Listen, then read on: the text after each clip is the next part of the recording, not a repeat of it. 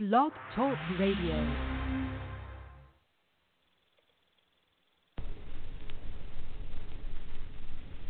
Center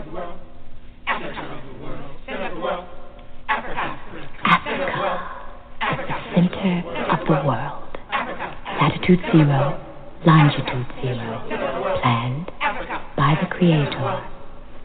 Zinjanthropus was the first man found on the earth. That earth was the motherland, Africa.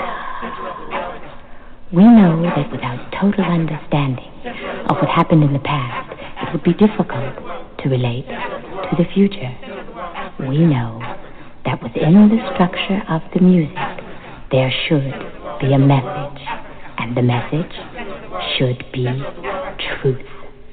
So now, we give you Africa, the center 好，谢谢。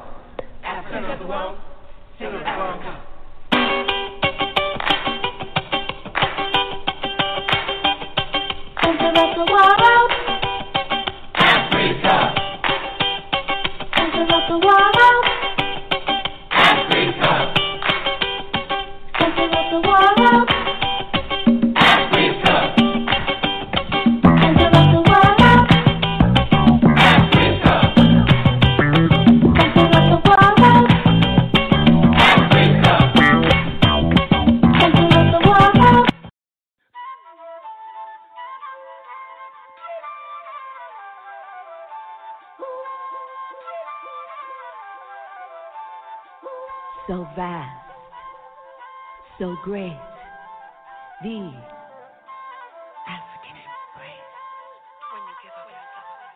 The color of life.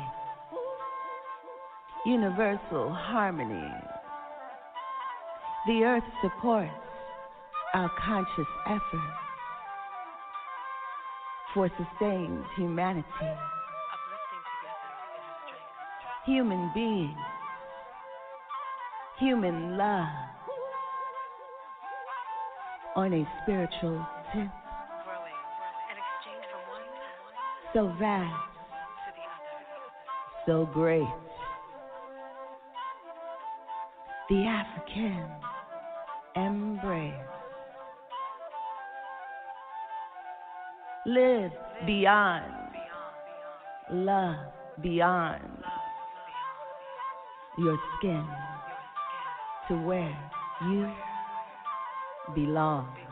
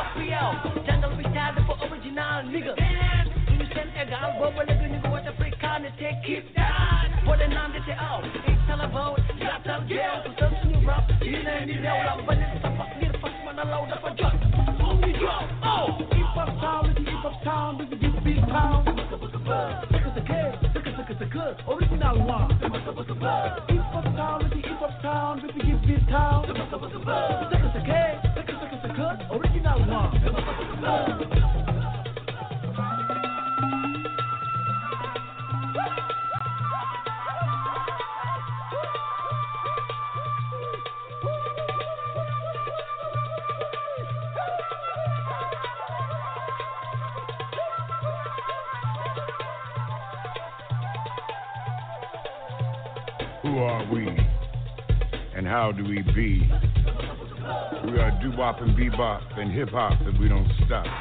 You see, it started a long time ago and it wasn't a show. We gave birth to a style like a precocious child. Feeling the passion for life, erasing away all the strife. Telling our tales with verbal mail, putting honey on the blade, creating language to persuade. Share who we've always been. Always a blessing, never a sin. We are doo-wop and bebop and hip-hop and we don't stop. See, our mother gave birth to everyone on earth. So we echo her call. And always walk tall. Because we're hip to the world, so we create black pearls. That everyone can wear. That everyone can share. We can't live in despair. So we shine everywhere.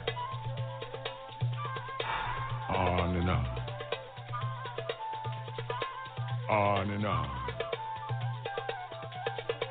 On and on.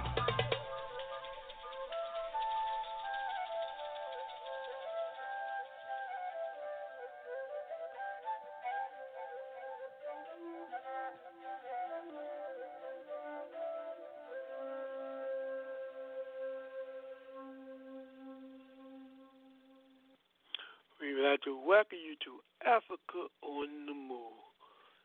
Your host, Brother Africa, it's always an honor and a privilege to come to your home this evening, where we can speak truth through power, and to to provide you with information so that you can use it as a tool for liberation. That's to help liberate your people and to help liberate humanity from all of the various forms of oppression. We welcome you on the 8th of November 2020 to another episode of Africa on the Move. Our theme tonight is What's Up With This? That's right, there's a lot of stuff going on, and we would like to try to figure out what's up with these things that are going on that are impacting our community in our world. We ask you to join in with us and share your views and your perspectives by calling in at 1 323 679 0841. And again, that's the number to call in. And like always, when we talk about Africa on the Move, we like to start off with our party by introducing to you our political panelists and analysts for today's program. Right now, we want to bring in Brother Haki and welcome him to Africa on the Move. Welcome to Africa on the Move, Brother Haki. Brother Africa, thanks for having me. My name is Haki Kamathi Mishoki, currently I'm with African Awareness. And of course, you know, my thing is all about institution building. But, you know, recently, you know, Brother Africa, sister out in Nigeria had some concerns in terms of why uh, Africa on the move uh, is not dealing with the question in terms of what's going on in Nigeria. And I certainly don't want anyone, my brothers and sisters in Nigeria, to think that you know, somehow that we're indifferent to what's going on in Nigeria. So, in that, with that in mind, I wrote this, this this piece. I want you to check this out. Now, protests currently taking place in Nigeria is a welcome sight in view of the historical role colonialism has played in West Africa. Protests in Nigeria tends to elevate voices long silenced by the persistent beat or exploitation endured by Africans. Chinua Achebe's book, Things Fall Apart, elevated our understanding of colonialism, but it also elevated our understanding of the complicitous nature of African policies and behaviors that contributes to the longevity of colonialism, both past and present. Injustices inflicted upon Africans by Africans in pursuit of material gains only contributes to the demoralization of a people, the stagnation of a state, and the marginalization of an entire continent. The institution most profoundly carrying out the mandates of neocolonialism is law enforcement. Fela, uh, Kuti, the originator of Yo-pop music, sang forcibly about the excesses of police brutality and its impact on the citizenry. Fela's music enlightened and captivated people throughout the world. It is because of his success, highlighting the systematic abuse of Nigerians and oppressions of Africans throughout the world, he attracted the attention of Western intelligence and African puppets who carry out the will of their Western overlords. Western intelligence surveillance of Fela was nothing new. During the establishment of Nigeria's first republic, when Nigeria became free, quote unquote free, a charismatic bright nationalist by the name of Nnamdi Azikiwe came under surveillance in the 50s. Azikiwe understood systematic oppression of Nigeria will not disappear by simply signing an agreement with the British. That securing real, securing real freedoms entails self-critique, understanding the psychological impact of colonization, and the importance of regional cooperation of, of other African states' struggles for independence. Founder of the National Council of Nigeria and Cameroon, he later became Nigeria's first independent president in 1960. In less than three and a half years, Azikiwe was overthrown in a coup. The speed in which Western intelligence, specifically Britain, was able to foment a coup against Azikiwe attests to how invaluable self-critique is if a people, nation, is to be free. Self-critique is a required prerequisite for political leadership. Without an implicit understanding of one's motivations, the propensity to be manipulated by exterior forces increases. In the case of Nigeria, troops have been fomented to ensure that the, the most corrupt leaders hold power. Once in power, corrupt leaders are expected to maintain conditions suitable to plunder, graft, and stealing. Ironically, uh, anti-fraud statute 419 is so specious, specious, it is often expressed as a meme indicating how commonplace corruption exists in Nigeria. Under normal circumstances, corruption is normally camouflaged or concealed. In the U.S., corruption is coated in a veneer of respectability util- utilizing deceptive economic jargon. Nigeria's leaders go a step further. Using deceptive economic jargon in addition to law, Nigerian leaders seek to criminalize speech directed toward government or public officials as related to corruption in Nigeria. In the case of Muhammadu Buhari, the current president, he was the author of Decree Number Four, making it a crime to ridicule public officials for corruption. Obviously, the implication of such a law suggests corruption exists because it serves the interests of Nigeria's elites, and any attempt to undermine corruption will be dealt with harshly. Perhaps this explains the ruthlessness inflicted upon the people by police, both in Nigeria and the U.S. Now, there is no question, you know, that the North-South divide, facil- excuse me, divide facilitates the, the, the, the Nigerian factor. To best facilitate corruption, division must be created. Division of tribes, division of religion, division of language are all useful tools to create division in society, but their strategic use over the long term are counterproductive because they threaten to bring down the entire system. The more logical approach is the creation of law enforcement apparatus to divide people.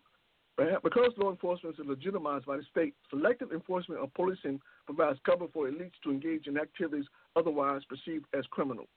In the case of Nigeria, benefits of corruption, monetary benefits, have been greatly impacted by slumping oil sales. Oil rents, difference between the value of the crude oil and the market prices, have declined in less than four years from 12 percent from 12 percent of GDP to currently to 9 point, to 9 percent GDP currently. Income derived from oil sales stands at 900 billion dollars in Nigeria, and the benefits of those oil sales to Nigerians comes out to an average of about four thousand dollars per person. Oil sale revenues are complicated by the fact Nigeria owes the World Bank, and this is according to their own figures, 1.2 trillion dollars, including transportation costs, interest on debt, principal, etc., a year, according to the World Bank. Now, point being, amassing great wealth from the government gold is complicated by this economic environment and imperialism's drive to maximize profit uh, at Nigeria's expense, or, or Africa, or Africa generally, as far as that goes. Revenues leaving Nigeria's coffers faster than revenues coming in only complicates an already existing precarious economic condition. A declining living standard, joblessness, and high inflation rates only contributes to the people's desperation. Obviously, spoils of corruption are being co- competed for by various elites and by, by extension, access to capital by working people. What is the response from elites? Former President Abacha's position was very, very clear. Those who threaten the gravy train of corruption must be eliminated. Using a strategy employed to eliminate Ken Saro-Wiwa, an environmentalist, SARS, the Special Anti-Robbery Squad, focus, focuses to terrorize the populace. According to activists in Lagos, recently 15 people lost their lives in a peaceful po- protest, not including the 69 who died throughout Nigeria. Is there any doubt violence isn't a key component to government policy? Then one has only to, con- to contrast the history of SARS killing civilians and casualties inflicted by the military. If one can see the parallel between police violence in Nigeria and police violence in the U.S., you are now uniquely situated to understand the inhumanity of a vicious capitalist system and its enablers who endeavor to keep people poor and suffering while the elite continue to prosper. we wholeheartedly, we wholeheartedly endorse the protest in Nigeria, and if it morphs into a struggle for Pan Africanism, that will be supported as well. And that is my response to the sister who who was concerned about you know our uh, what she perceived as uh, uh, a lack of um, concern in terms of um, what's going on in Nigeria. So I certainly hope that addressed her concerns in terms of you know our, our, our support for the people in Nigeria as they fight against a very vicious system, uh, you know, that's been uh, decimating uh, the Nigerians for a long, long, long period of time. And just a just response to that concern. Any brother and sister who is very knowledgeable about any situation that is going on in Africa, they are welcome to come and share their expertise with our listening audience. The only thing you need to do is contact us at africaonthemove2 at gmail.com and we will give you the opportunity to share your information. Next, let's bring in uh, Brother Moses. Brother Moses, welcome to Africa the Move. Welcome. Thank you, thank you, Brother Africa, and greetings to everyone within the sound of my voice. My name is Robert Andrew Moses. I've been in the struggle for scientific socialism from the moment I was introduced to Marxism during a government class back in my high school years, 1968. I call Marxism the race to cure racism. I bear witness that there is one God, Jesus, who is the author and finisher of my faith, and that my faith tongue is his messenger for government. Fathers, help your children. Thank you once again for another show. I'll Brother Africa. Thank you. Right, thank you, Brother Moses. Like always, our first segment, we'll deal with what's going on in your world community. If you have anything you'd like to share with us as relates to this theme, what's going on in your world and the community, please feel free to call 323-679-0841. Press 1 and we will acknowledge your last four numbers. So before we do that, what we're going to do, we're going to quickly pause for the calls. We're going to take a music break. We're going to play some music of liberation. And when we get back, panelists, we'd like to know what's going on in your world and the community. You are listening to Brother Africa on Africa on the Move. Thank you.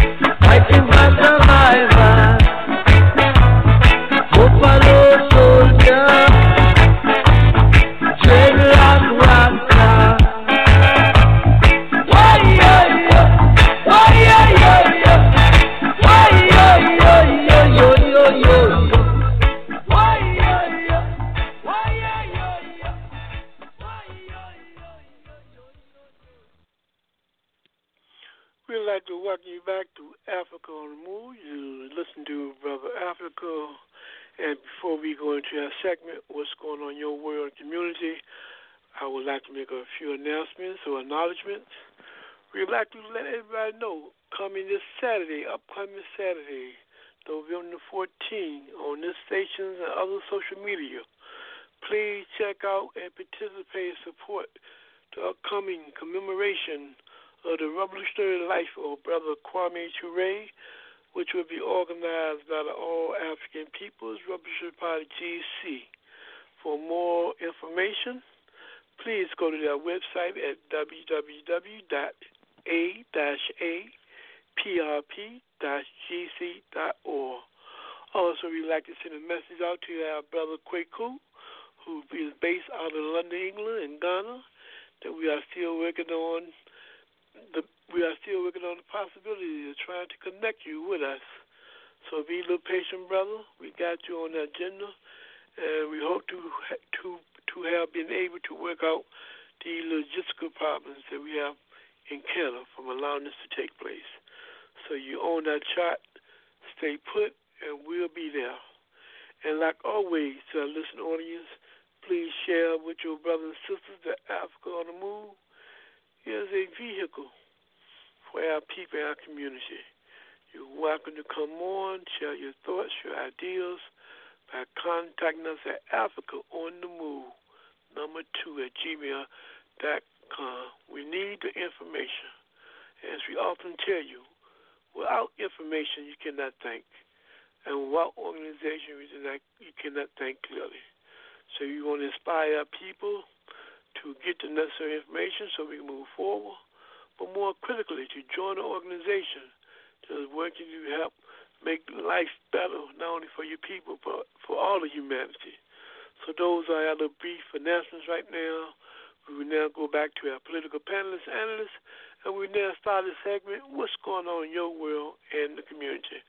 We start out with you, Brother Haki. What's going on in your world and the community? Well, Brother Africa, uh, the, the more things change, the more things remain the same. Uh, recently, there's a Mark McConnell. Uh, he's a he's a prosecutor for the Department of Justice. Now, he's part of a uh, coalition called the uh, Military Civilian Task Force tracking drugs to the U.S. in the Southern Hemisphere. Now, his whole the whole focus of this group is to monitor drug trafficking in the Western Hemisphere. We're talking about Central South America and Caribbeans. Now, interesting enough, uh, McConnell came across a database entitled Helios, and of course, in, in looking at that, that that that database, he discovered some things that uh, that he, he that he perceived as criminal, and certainly some things that in fact are criminal, uh, based upon you know uh, international and national law. In event, uh, McConnell discovered that when he looked at oper- this database Helios, he found out that the CIA and the FBI uh, were actually um, uh, engaging in um, surveillance of, of countries in the southern hemisphere with the sole purpose of identifying those those drug traffickers in, this, in the southern hemisphere who potentially could bring drugs into the United States. But interestingly enough, the uh, the information that the CIA and FBI obtained was very, very um, um, speculative. Uh, you would think that in terms of gathering information, that no one would fall through the cracks in terms of you know if they're involved in drugs, that in fact it would be it would be uh, revealed. Well, what happens is that the, the CIA and FBI engage in selective persecution of so-called drug dealers. So what happens is that those poor individuals, you know, in the southern in the southern hemisphere of the world uh, who engage in drug trafficking, those are the ones who, in fact, oh, actually end up uh, being indicted, you know, for drug trafficking. Uh, their case will in turn transferred to the Department of Justice for persecution. Now, here's the thing: those individuals who are who are powerfully connected, those the heads of those syndicates, those individuals who work intimately with the CIA and FBI in terms of facilitating drug trades throughout the world particularly in the southern hemisphere, those particular individuals are never are never ever indicted. And so the mere fact that you know there's a selective persecution in terms of you know uh, uh, who who who who who is uh, who is um, indicted and who's not. Uh, number one is, is in terms of terms of you know the legal profession is unethical in terms of doing that kind of thing. But nonetheless, that is what they're engaging in. And here's the thing: uh, you know, one of the things that when when the when these cases by the, when these cases created by the CIA and FBI are given to the Department of Justice, the problem is that uh, there is no corroborating evidence to, to sustain you know uh, the charges that these people engage in drug trafficking. It's simply based upon the word of the CIA and FBI these people are in fact engaged in drug dealing. And so the problem is that when you, so when you have a defense attorney trying to defend these people, the problem is that they can't defend them simply because the information that they that there was obtained obtained illegally, you know, by CIA and FBI, cannot be dis, dis, dis, dis, disclosed in the, in a in a court setting. So you can't talk about you know in terms of how they gather this information. So what happens is that essentially what happens is the court simply takes the CIA and FBI's word at it and end up indicting these people, sending these pe- people to prison for a long period of time, even though it does nothing in terms of denting the flow of drugs into the United States. But of course, that's all by design. Now, real, now the thing is that ethically, one of the things that's supposed to happen, according to most prosecutors, in a situation where the CIA and the FBI brought bring drug cases to the Department of Justice, because they're unable to um, uh, get additional supporting information from the CIA and FBI, the thing is that what you do is you simply dismiss the case. You dismiss it simply because, in other words, what you're saying to the to, to the CIA and FBI, if you can't provide uh, corroboration, information clarifying, you know what, you know how you find out this person was engaged in drug dealing, we can't use it. So what we do is dismiss the case. But increasingly, what's happening is that's not happening. Now, what's happening is you got a lot of corrupt judges who simply would take the CIA and FBI for their word and end up indicting these poor people and end up sending them to prison for a long period of time while the major drug dealers, those who work with the CIA, who work with the FBI, continue to evade capture. But even though it's clear that based upon the technology that in fact they know who they are, but somehow they they are able to to continue to to run uh, uh, to, to to traffic in, in narcotics, even though the CIA and the FBI know clearly who these who these who these people are. Now, interesting enough, though, you know, um, you know, aside from the question in terms of, you know, uh, you know, the, the illegality of it all, one of the things is that, you know, um, you know that when, once, you know, once he, he came to realization, you know, they had to do something about that. McConnell, he actually, he, you know, he he he, notified the, the authorities in terms of whistleblowers, whistleblower, uh, you have the whistleblower uh, statutes which cover whistleblowers in case they, you know, they they they, they want to uh, expose, you know, some wrongdoing by the government. So he contacted these people and he told them what the situation was. They advised him what to do, and so he did what they told him to do. That is, that you take the information, put it in a legal envelope, seal it, label it um, um, secret, top secret, and then you put it away. You, hide the information so it can be used at some later date. Well, the problem is once he the problem was that once he he he he, he notified the the whistleblowers uh, that he would in fact intend to expose his wrongdoing they in turn told his supervisors in terms of what they, what he was doing. They in turn uh, uh, initiated a, uh, a, a, a, a program of harassment, specifically in terms of uh, you know not only to uh, dismiss you know what he was saying, but in fact to destroy his career in terms of in terms of law enforcement. So in this attempt in terms of destroying this individual was was preceded by uh, the the top CIA director, which in this case is Gina Haspel, and the real and this fact that the, the, the top, the very top of the CIA got involved in something like this speaks volumes in terms of the kind of collusion, the kind of um, criminality that, that run roughshod, you know, in institutions like the CIA and the FBI. But it, but the thing is that the mere fact that McConnell chose to stand up and do that, which is right, speaks volumes in terms of who, who he is as a human being, you know, as a principled person to actually take a stand. Whereas most people would tend to play ball simply because there's a paycheck in it. So people like McConnell are very special people indeed. But the story doesn't stop there. I mean, here's the, here's the problem. One of the things that in Miami, uh, there's a, um, ten, a, a long history of law enforcement engaging in, in drug trafficking in Miami. Recently, uh, in Miami-Dade County, there was a situation where uh, two police officers and an attorney, uh, Manny Hernandez, were charged with conspiracy to distribute and possession with intent to distribute drugs. Now, officers, the police officers, uh, Roderick Flowers and Keith Edwards, were charged with protecting and transporting drugs for drug organization in Miami. Interesting enough, these individuals work with an individual by the name of Durojai Obafemi Musuru Lawa. Now, Lawa, a Nigerian national, uh, was responsible for drug laundering the drug money. It's very interesting because when they questioned Lawa in terms of his participation in terms of the drug trafficking, he said that he divulged that he got a uh, connection to higher ups in Nigeria. Normally, higher ups is a euphemism for intelligence. So what he's saying is that he has a relationship with Nigerian intelligence, and I find that very, very interesting, because one of the things that that, that the, the the DEA talks about all the time and report all the time, when you talk about the transshipment point in terms of the dissemination of drugs throughout Africa, Nigeria is the place. It's the focal point in terms of dissemination of drugs throughout the continent of Africa. And so, therefore, this relationship between the CIA and Nigerian intelligence is well documented. And so, the mere fact that he discloses this relationship, he felt comfortable enough that once they know who he was, that essentially he would be let off the hook. So, one of the things I'm definitely going to do is continue to follow this case of of uh, of Lawa and see exactly what happened in terms of if they if they dismiss it or throw it out. It is very very clear in terms of the politics behind you know why such a decision was ever made. But anyway, this is important because one of the things that we, we thought back in the 80s, we thought that this whole um, this whole um, uh, intelligence uh, agency involvement with drug trafficking was at an end.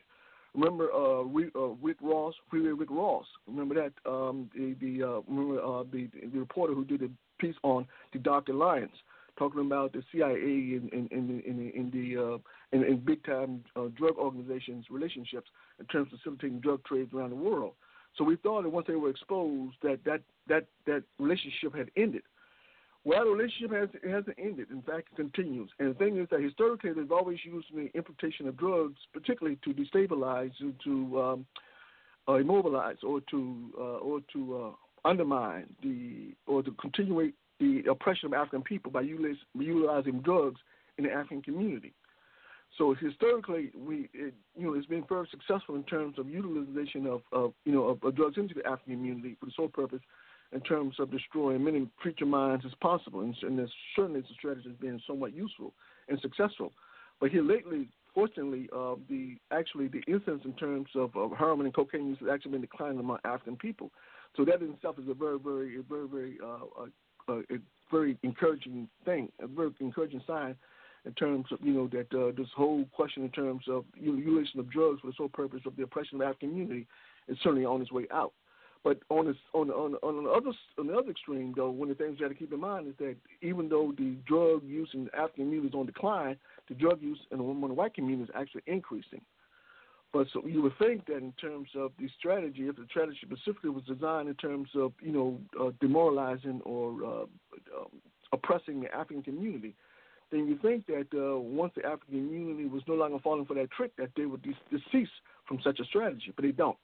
So now that the white folks are also consuming greater and greater volumes of cocaine, greater greater numbers of uh, uh, uh volume, excuse me, greater greater uh, uh, qualities of, of, cocaine and heroin.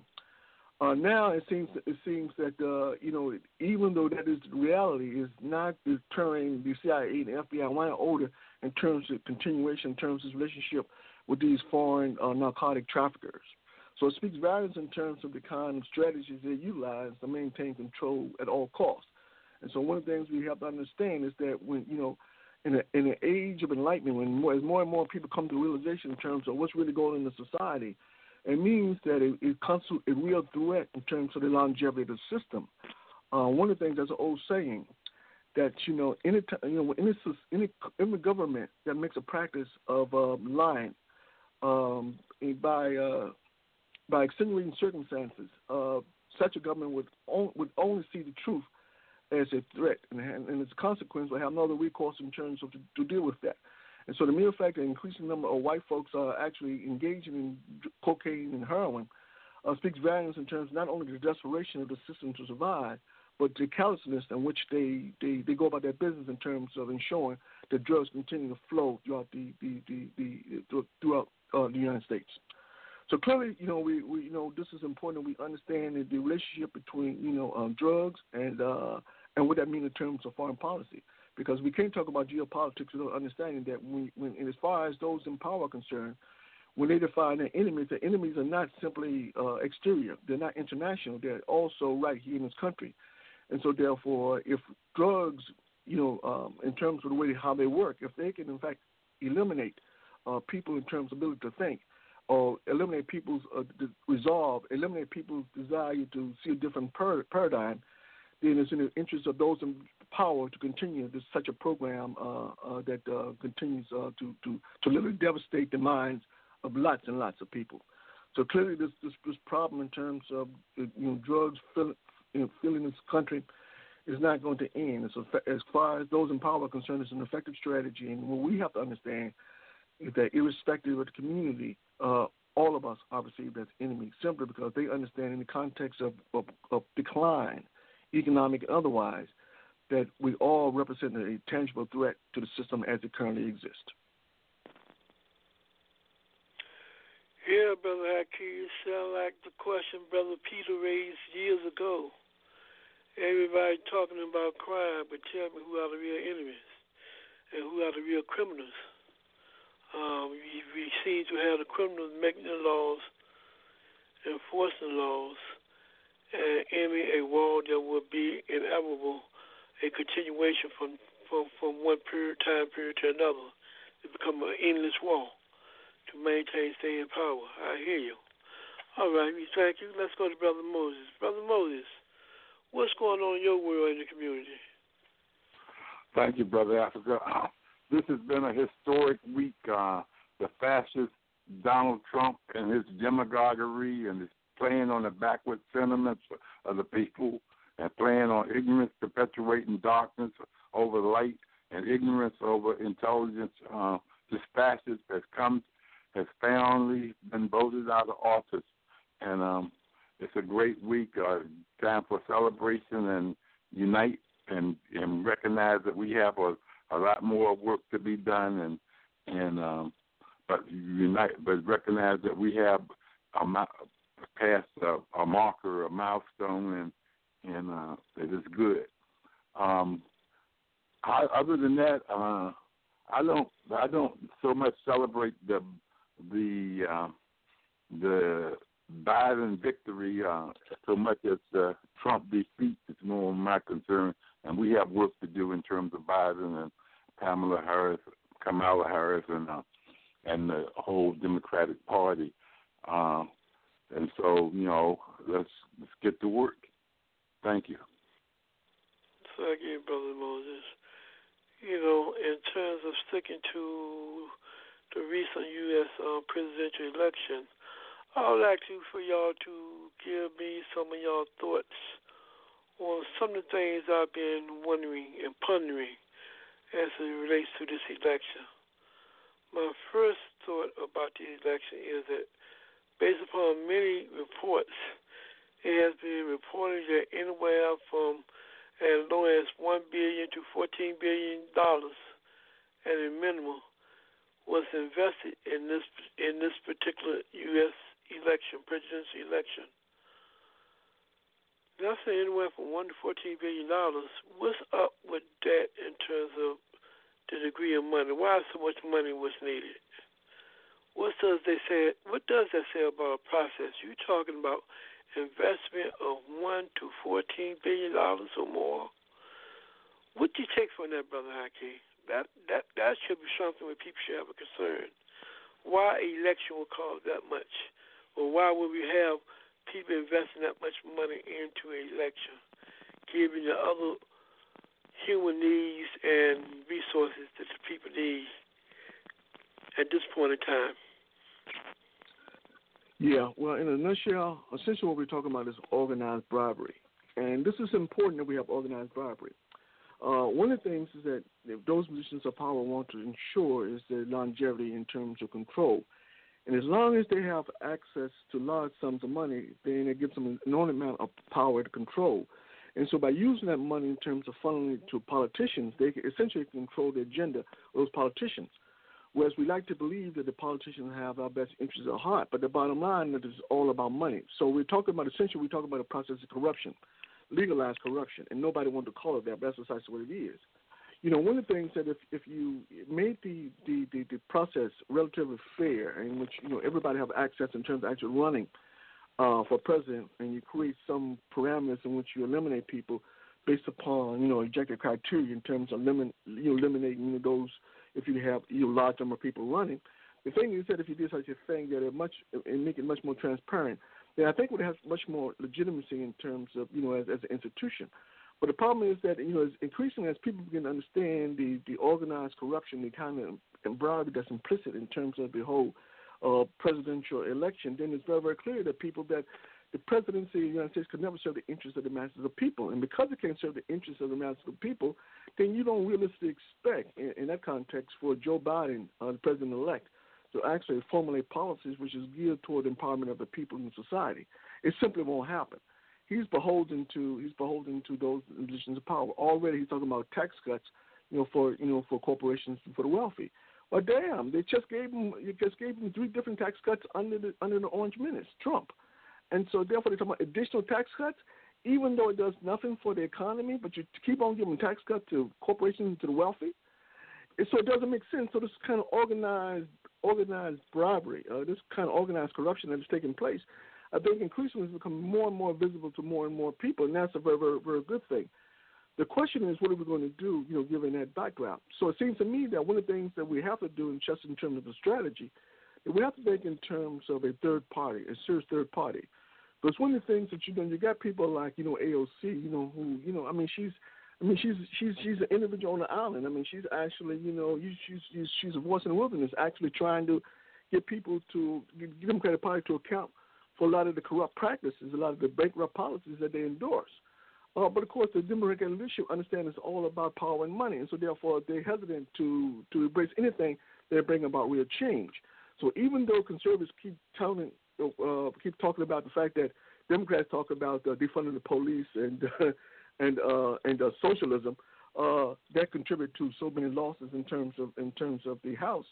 That's far from the truth, and AOC was absolutely right. It has nothing to do in terms of you know elevating discussions around defunding the police or um, socialism. In fact, I don't know of any Democrats who talk, other than Bernie Sanders, who talked about socialism.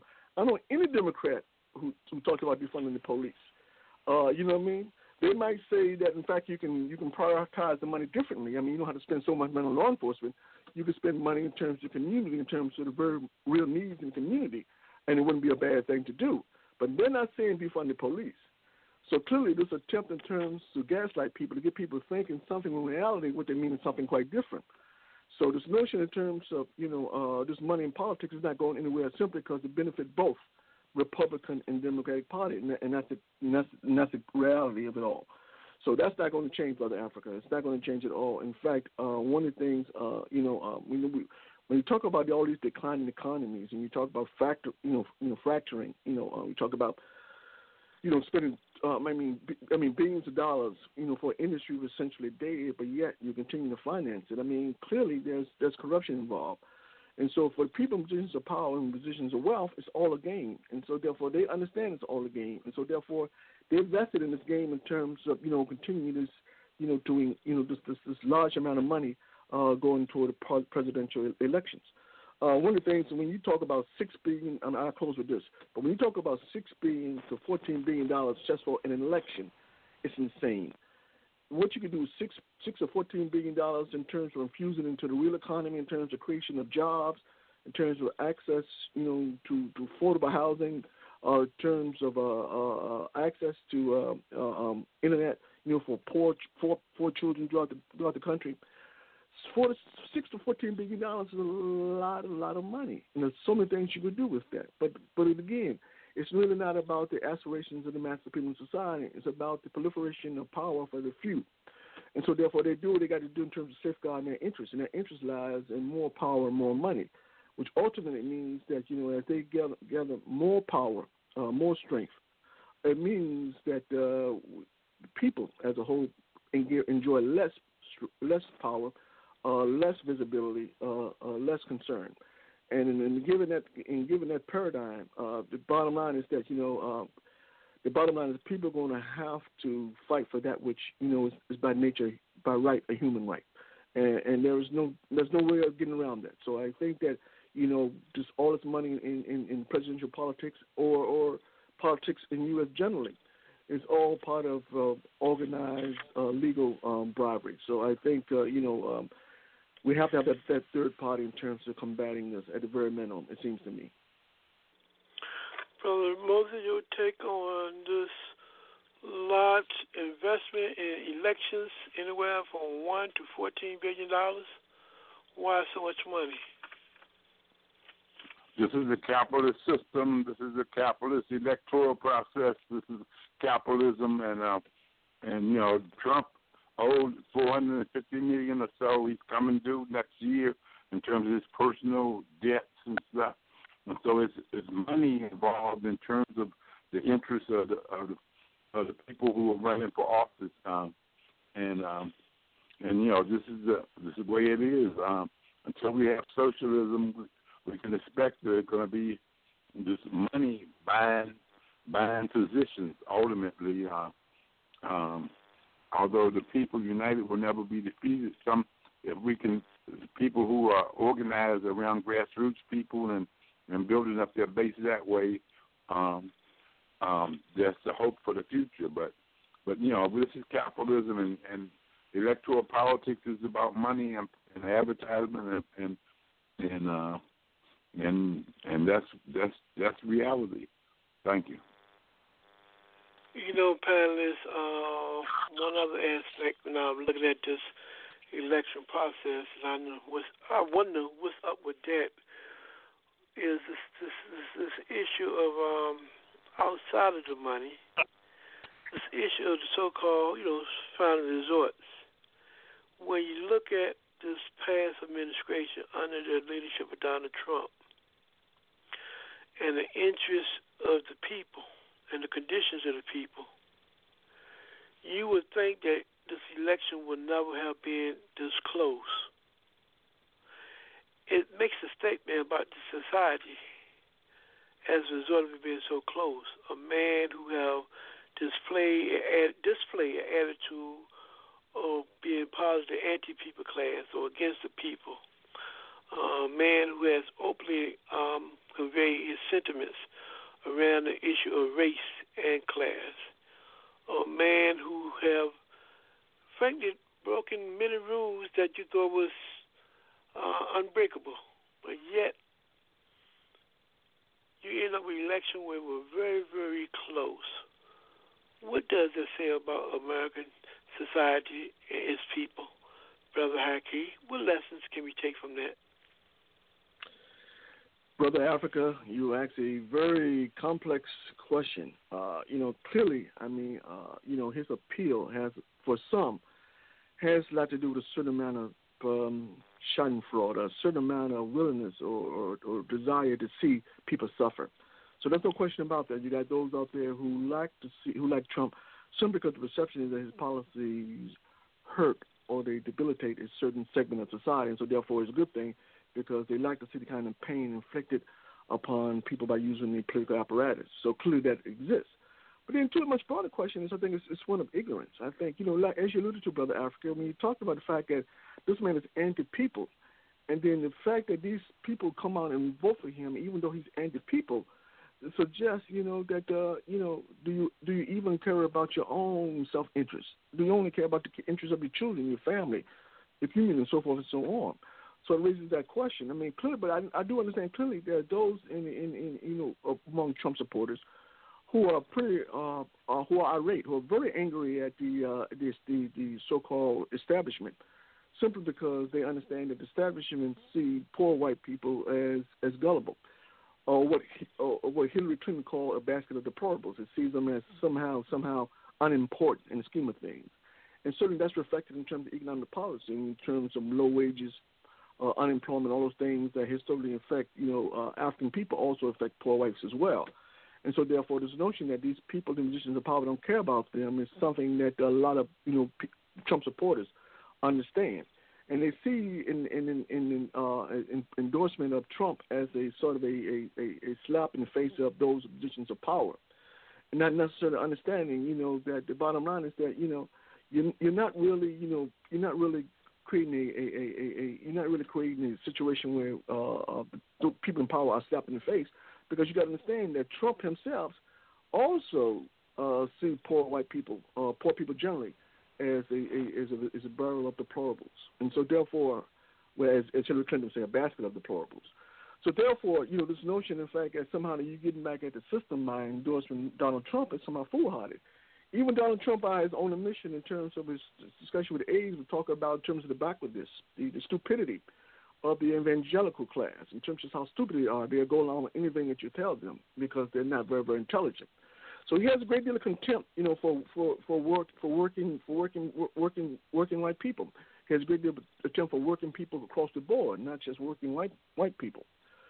So clearly, you know, uh, this this question in terms of you know understand understanding self interest is a very very pivotal one.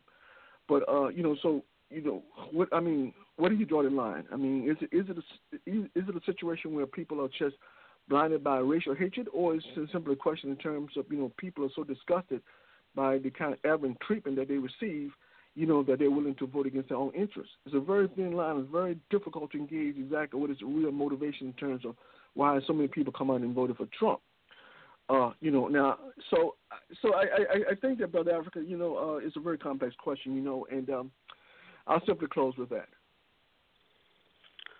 Brother Moses, your thought on the closeness of this election, and what does that say Well- about make up American people? Well, let's say you know we have we understand that capitalism has a machinery, a um, media, and a uh, a war machine that put, put, puts out information and propaganda and misinformation and um, and tries to play on the backward sentiments of the people. Um, they they have little buzzwords like communism and socialism, and uh, they've already stacked the deck in terms of what people what people uh, viewpoint of, of them are. Uh, they've already defined what communism is and defined what socialism is, and people are repulsed by it. And so, you know, freedom ain't nothing but the word, as they used to say back in the day. What's the word? Johannesburg. The, you know, communism. You know, the the word itself uh, incites people, uh, uh, and uh, Trump has has skillfully played on the backward sentiments of the people, their ignorance, and he he he's he's um he's been very skillful. Hitler was very good at it. Uh, uh, but sooner sooner or later the truth will shine through, and that's our hope.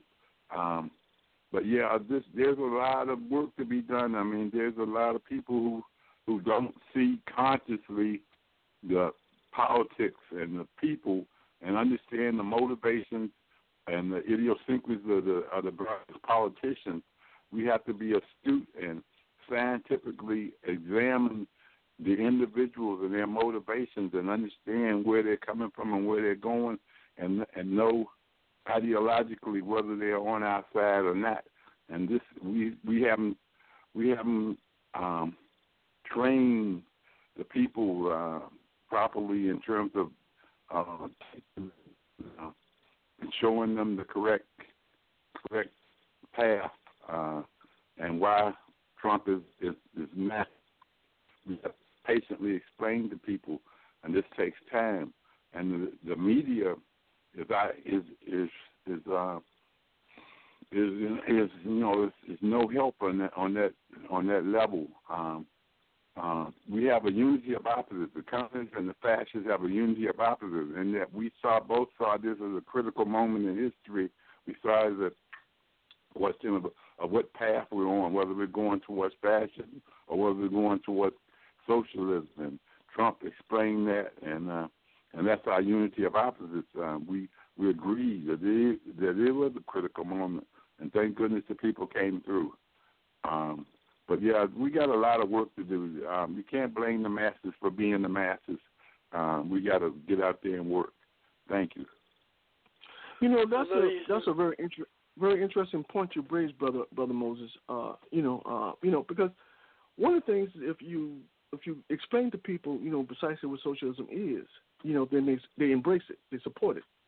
But you're right. The the, media has a very does a, does promotes socialism in a way in which is somewhat ambiguous, and so therefore people really don't understand, you know, what it is. They simply see it as a negative, and so that of course is a testament to the media's ability, you know, condition people, program people to to think of something negative, even though people don't understand precisely what it is. But one of the things that when you talk about socialism in the context of America, you know, and, and, and one of the things they talk about a lot, they say, well, we don't, you know, we we oppose command economies. You know, they don't like centrally planned economies. It's bad. You know, it's a bad thing. You know, uh, you know, we like free markets. You know, but the bottom line is that, but when you look at in terms of how the United States function, in terms of you look at Wall Street in terms of how it functions, it is centrally controlled. Wall Street allocate the resources. I mean, they control who gets what.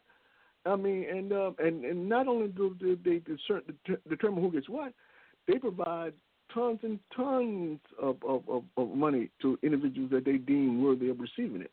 And so, therefore, it, strange enough, so essentially what we're talking about is centralized economy. So we're talking about Wall Street actually determining the course of the, the course of the economic uh, uh, um, situation in society. So clearly, you know, if people understand, if people had a problem with socialism, then you should say that. Listen, in terms of in, in terms of all practical purposes, what Wall Street is doing is socialistic, and therefore you should stop it.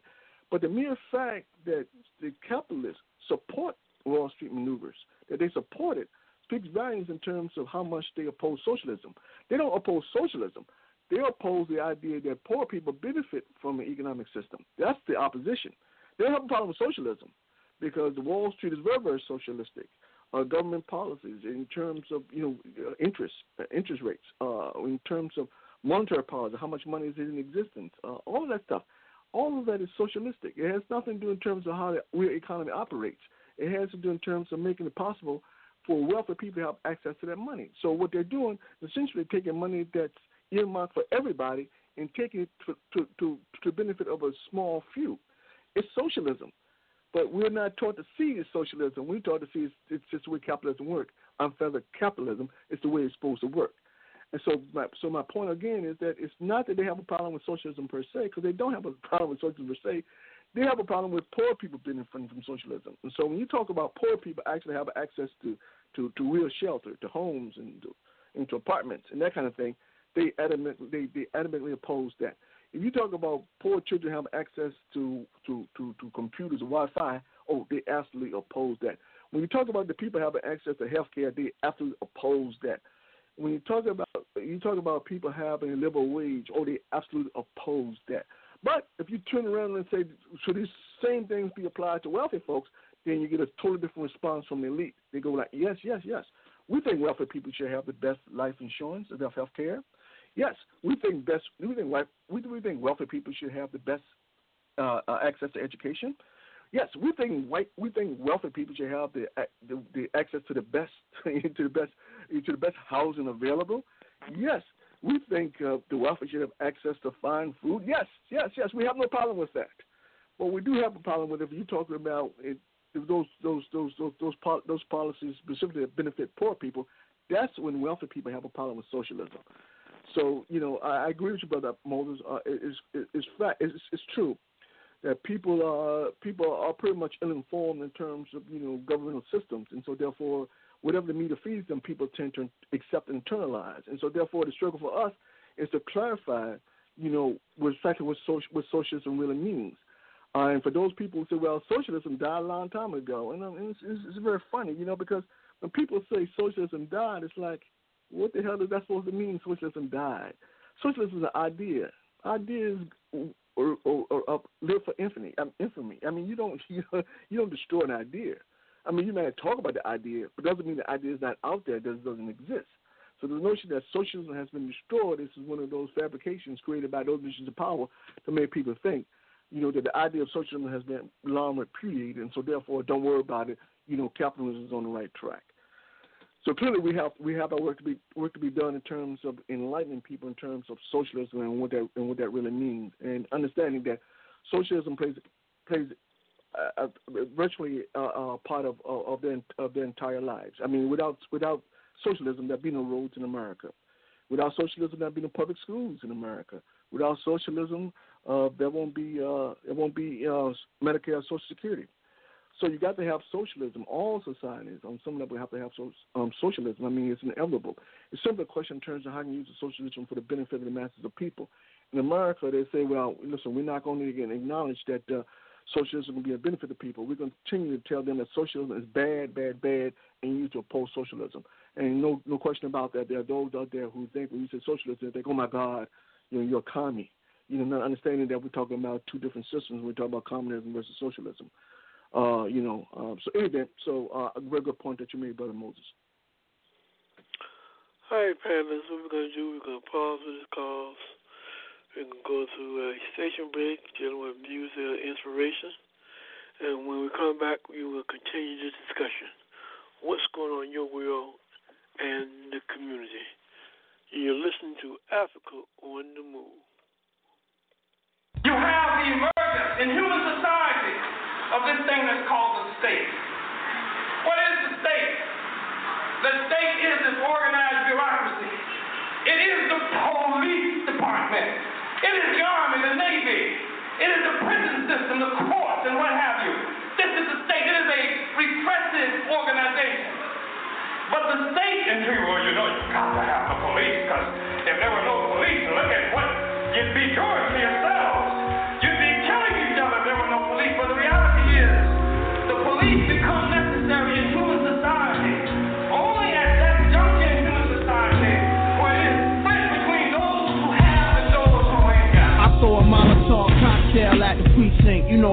think. Organize the hood under our chain banners. Red, black, and green instead of gang bandanas. FBI spying on us through the radio antennas. And I'm hitting cameras in the street like watching society. With no respect for the people's right to privacy. I take a slug for the cause like Huey P. While all you fake niggas try to copy Master P. I wanna be free to live. Able to have what I need to live. Bring the power back to the street where the people live. We sick of working for crumbs and filling up the prisons. Dying over money and relying on religion for help. We do for self like ants in a colony. Organize the wealth into a socialist economy. A way of life based off the common needs. And all my comrades is ready, we just spreading the seed. To have a live a third of his life in a jail cell. Cause the world is controlled by the white male. And the people don't never get justice. And the women don't never get respected. And the problems don't never get solved. And the jobs don't never pay enough. So the rent always be late. Can you relate? We living in a No more bondage, no more political monsters, no more secret space launches. Government departments started it in the projects, material objects, thousands up in the closets. Could have been invested in the future for my comrades. Battle contacts, primitive weapons out in combat. Many never come back. Pretty niggas be running with gas. Rather get shot in they back than fire back. We tired of that. Corporations hiring blacks, denying the fact, exploiting us all over the map. That's why I write the shit I write in my raps. It's documented, I'm in it. Every day of the week, I live in it, breathe in it. It's more than just fucking believing it. I'm holding in ones, rolling up my sleeves and shit. It's CeeLo for push ups now. Many headed for one conclusion. Niggas ain't ready for revolution. The average black male live a third of his life in a jail cell. Cause the world is controlled by the white male. And the people don't never get justice. And the women don't never get respected. And the problems don't never get solved. And the jobs don't never pay enough. So the rent always be late. Can you relate? We living in a police state.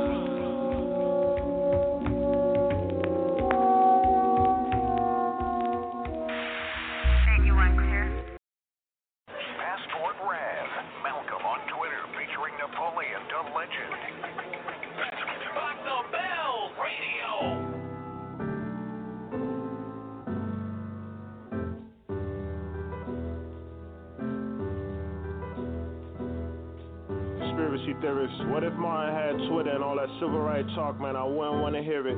His integration been disintegrating. Better off in our own ghettos with our own situation. His last speech got him assassinated. Black business was booming. It wasn't just a consumer. Controlling our narrative. We have more marriages and see what the damage did. They ain't that bad a bitch. And welfare did it's way worse than the slavery. I'll never be an agent. I don't care what they paying me. Seem like Nip had the same old story. If we pay a black hater, tell a different allegory. Like Pearl Harbor and 9/11 was a mystery. Supremacy will go the extent to keep their history alive.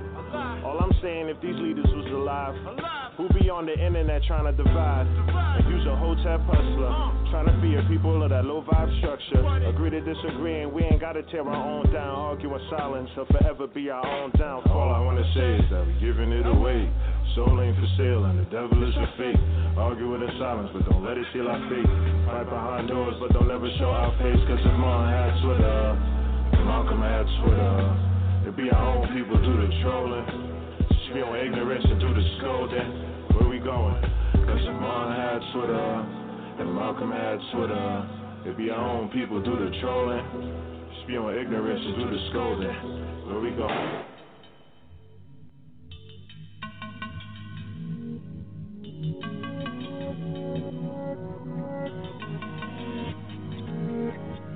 Sometimes the key to life you're looking for be right in front of you. Tried to show my man hidden colors, he said nothing new. I said, what if we been lied to most of our freaking lives? Harriet coming tonight, and you ain't speaking right, your arrogance precedes you. What if your faith did? I spoke to God on Wednesday, he said most of it's basic.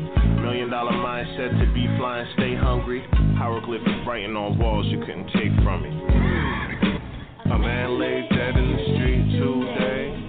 I must have bumped my head and landed in 1940 or something, I swear.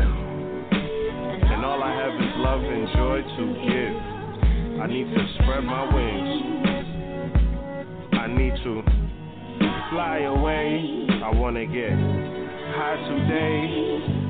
Got five on my little bundle of temporary? Man, I wanna live long enough to be legendary.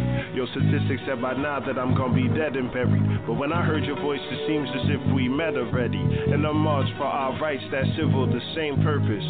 Two different tribes and we fighting the same person. Could it be that our eyes was deceiving us? We had to have faith when nobody believed in us. Cosmic companionship sustained me after my husband was assassinated and gave me the strength to make my contribution to carrying forward his unfinished work. A man lay dead in the street today. I must have bumped my head and landed in 1940 or something, I swear. And all I have is love and joy to give. I need to spread my wings. I need to fly away. The second lesson we wish to speak of is the role of students. Students, of course, have a role in any society, capitalist society, social society, and their role is to institutionalize the values of the given society. Conscious, of course, in a capitalist system, this should be done unconsciously. But students are the spark of revolution. Of course, we make a difference here between revolution and reform. Those who want reform seek to work, I guess, from the top down. Those of us who understand fundamental changes know it must come from the bottom up. The students, of course, always work at the point of ideas in a society. Their job is to acquire knowledge, and of course, this knowledge which they acquired is geared by an ideology which tells them what to do with it. So if you're a doctor, instead of curing cancer, you should turn a man to a woman to get money, even though she can't make babies. that was life. Students, we say, at the point of ideas and the point of values. When one speaks of revolution, one speaks of overturning the values of a given society. If one is not speaking of overturning the values, then one speaks of reform. Thus, one can join the Democratic Party. We're not here to overturn its value. But certainly, if one is here for revolution and one is here for people's liberation, one would know that a corrupt instrument can never lead a people to liberation at all. Students, then, we say, come to question the values of a society. Of course, in relationship to the values, students, just like anyone in any society, have but two alternatives. Either they accept the values or they reject the values. It's as simple as that. Of course, if they reject the values, they have a responsibility to find alternative values. But either you accept cheating as a student or you reject it. It's as simple as that. Either you accept any value in a society or you reject it. Students, once having rejected a society, bringing together their ideas and their energies and strength to work against these values, connected with the masses, always give us revolution. Thus, from the 60s, while a reform movement, we were able to see that students, joined with the masses of the people, came to bring a lot of changes to the country. Thus, we must not confuse ourselves. The job of students is clear here. Their job is to spark revolution. Students cannot carry revolution through to the end. The final triumph of revolution must be carried through to the end by the masses, the workers, and the peasants. But students play a crucial role. We say they spark revolution. Certainly, if we did not recognize this, the enemy did. The FBI, before the 60s, did not have informers on college campus. After the 60s, they put an informer on every college campus in the country. Their job was simple stop any activity at all that runs against the status quo. We say it's the mobilized people who can allow this because when you're mobilized and fight like an animal, after you get tired and you wind down, then the enemy comes back stronger than he did before. Students spark revolution, and we must work everywhere to have students live up to their responsibility of sparking revolution. Here, of course, it calls for the students properly understanding the role of knowledge. Knowledge has but one purpose its purpose is to alleviate the sufferings of humanity. Knowledge has but one purpose its purpose is to alleviate the sufferings of humanity. Capitalism is a backward and stupid system. Capitalism is a contemptuous system. Capitalism is a system based on profit. It will make a commodity out of everything. It will take my mother and sell her on a slave block. It will make students acquire knowledge and make them sell their knowledge on the slave block to advance themselves rather than serving humanity. The struggle becomes especially crucial for African students. We say no individual African in this country makes any advance unless it is a result as mass struggle. Any student sitting in any seat in any college in America know that they didn't gain that seat through their own individual talents, but only through the struggles of the masses of their people. Thus, that seat belongs to the people. The knowledge they acquire there must be used for the people, otherwise, they have already betrayed the people and have repeated errors.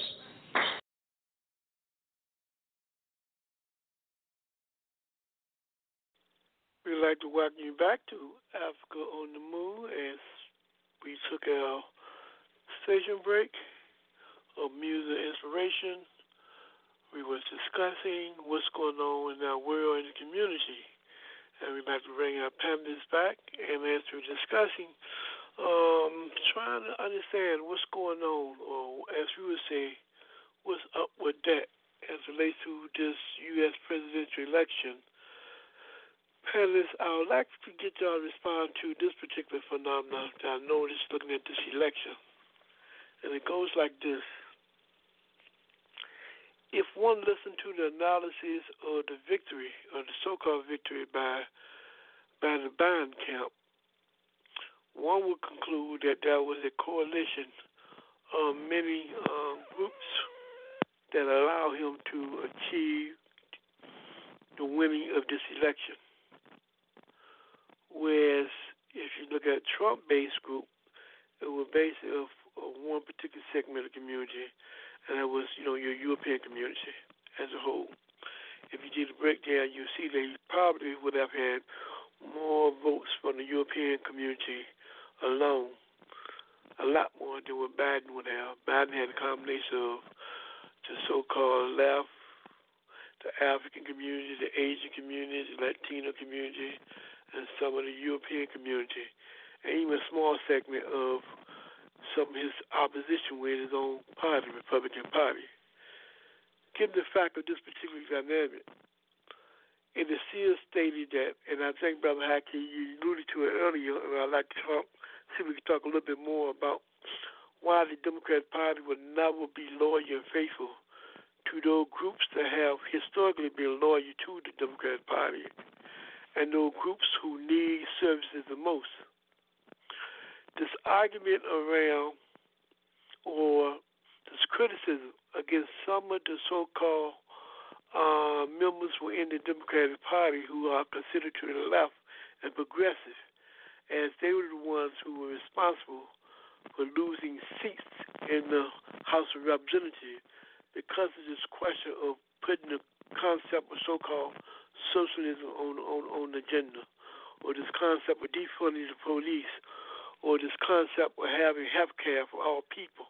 These are the kind of ideals that um, frighten many cause us to lose our seats, which means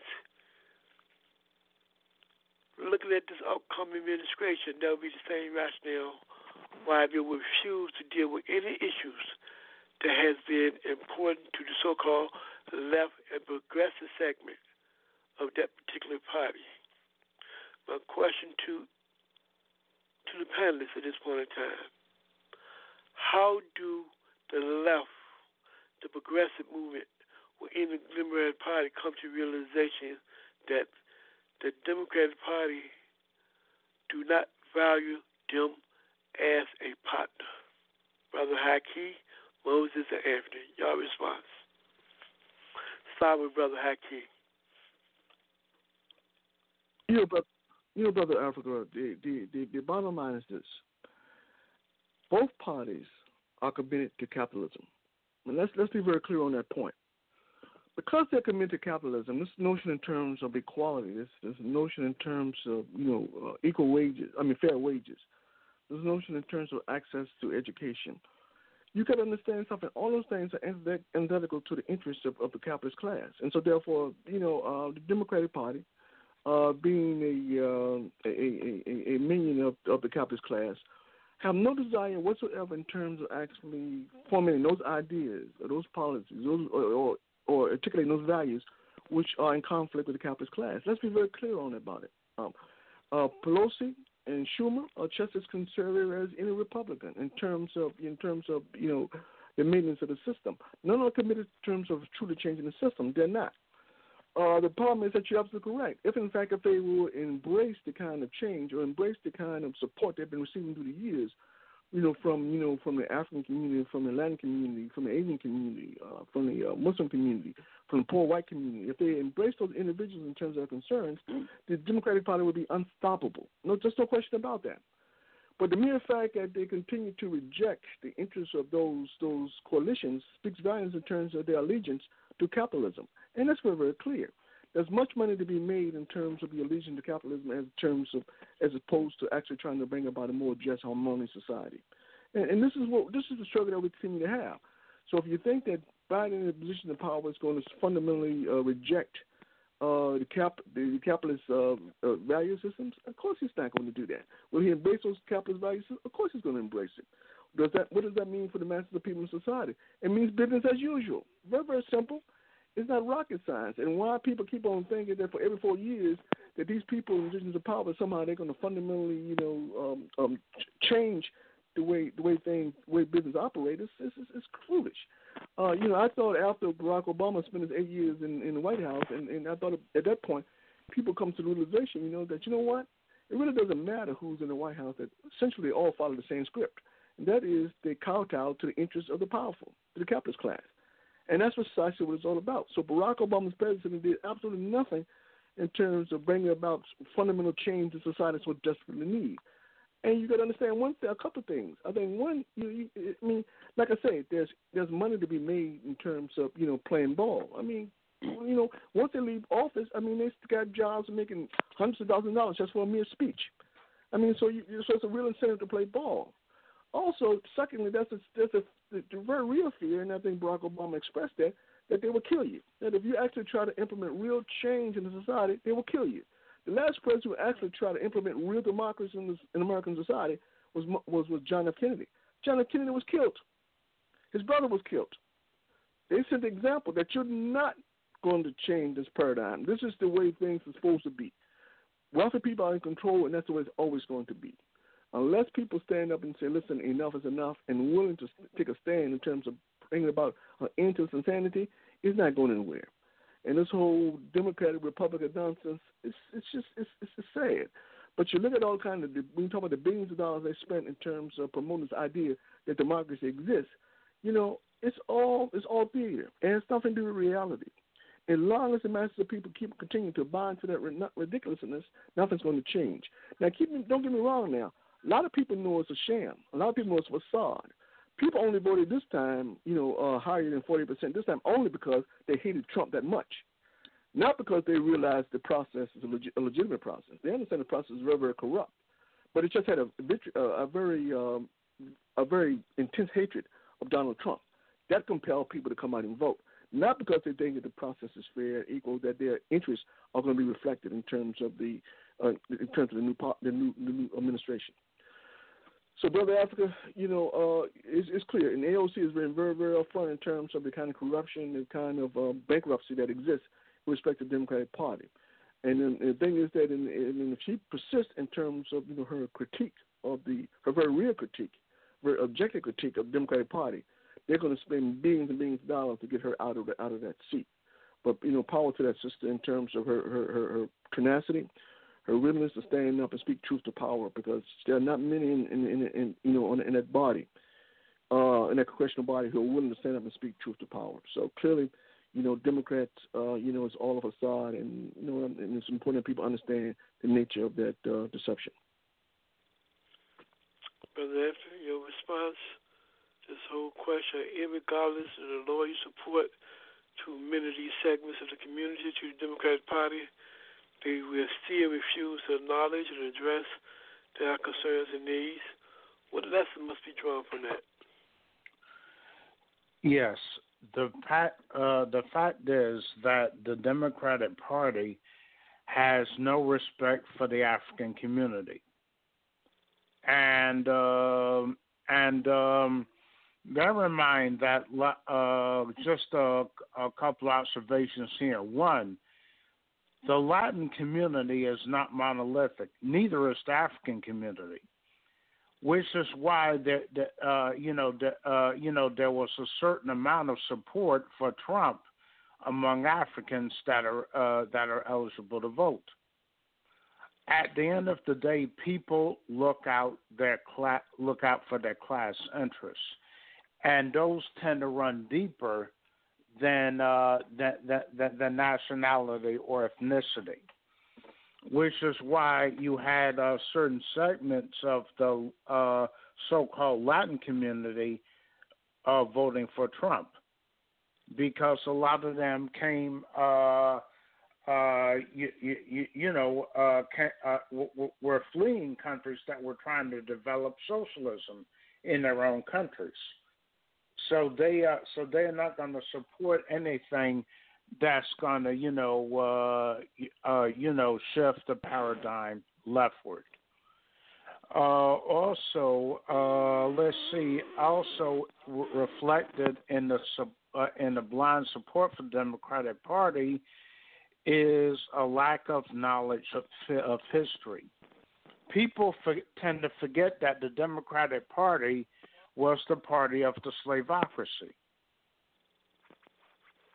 still is and uh, you know, and that's one of the uh, the underlying reasons why uh, uh, the Democratic and Republican parties will not come out against capitalism. They will not. And uh, and uh, if we want genuine change, we have to put the work in to build our own independent political organizations independent of the Republican Democratic duopoly. And uh, voting is is merely a start. It, uh, but it's insufficient given the state that we're, we're in as a people in this society today. Voting is not sufficient.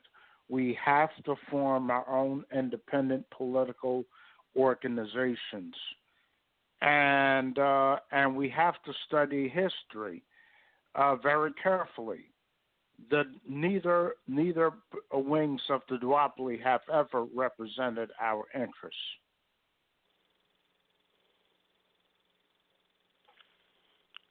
Response, Brother Moses.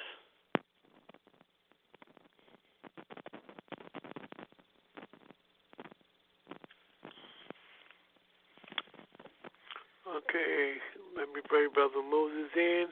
We got you there, Brother Moses. Your response, Brother Moses. Oh, I'm sorry. Uh, parties are, are are put together and organized in order to perpetuate and advocate for the interests of a class. And obviously, the Democrat and Republican Party were founded on the bourgeois class and advocate the interests of the bourgeoisie. Now, we need a third party, uh, independent party that's going to advocate for the working class and for the interests of the masses of the people. Uh, uh, if a party isn't isn't running for office, isn't trying to actually affect government to take either party is is, is organizing for revolution and uh, and has a plan that somehow the people are going to be able to choose their leaders. Uh, you know, otherwise it's like there's no real plan if if it hadn't been thought through as to how this is going to happen, how how change is going to take place. There must be a concrete plan that's not based on just the idea out in the air, floating in the air with no material basis to it. And so we need people who are going to actually take up the the reins of government and uh, and uh, and look out for the interests of the working class.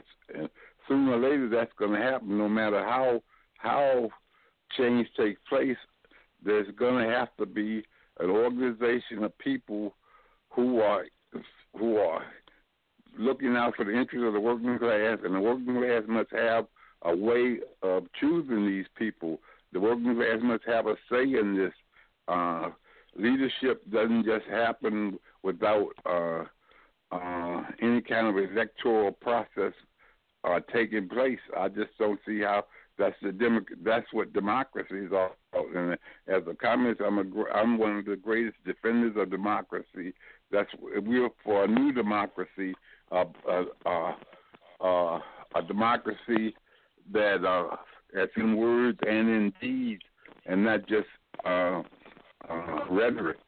And so, you know, we have to struggle for that new democracy.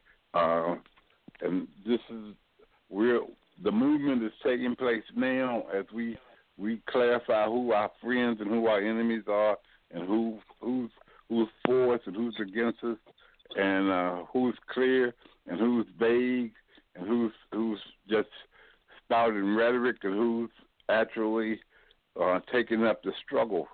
And so, you know, we we we got a, a big task ahead of us, and and uh, but but a, a party, a political party means politics means government and influencing and uh, having the say in the government structure. Otherwise, we're not even talking about politics. We're talking about some kind of social group. Thank you. You know, panelists, um, I would like to get your response as we talk about what's going on in our world community. You know, prior before this pandemic, COVID 19, there was a big digital divide between the oppressed communities and the non oppressed communities. And recently, since we're looking at this issue of this pandemic that's going on, and they talking about an increase in the next coming months, while they talking about that increasing, but while at the same time, they are suggesting to start having our children to go back into physical school settings. One of the things that were raised last week uh, with me while talking to some friends of mine that I thought was of interest because a lot of times issues affect um, our community and oppressed communities, one of the things that happen to those issues is that they, they are just not acknowledged and not talked about.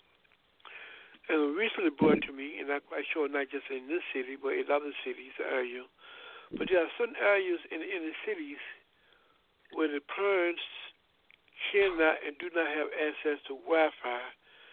Therefore, the children cannot go online to do their lessons, which means these children are getting farther and farther left behind because there's no way to instruct them or have them receive instruction to continue their education.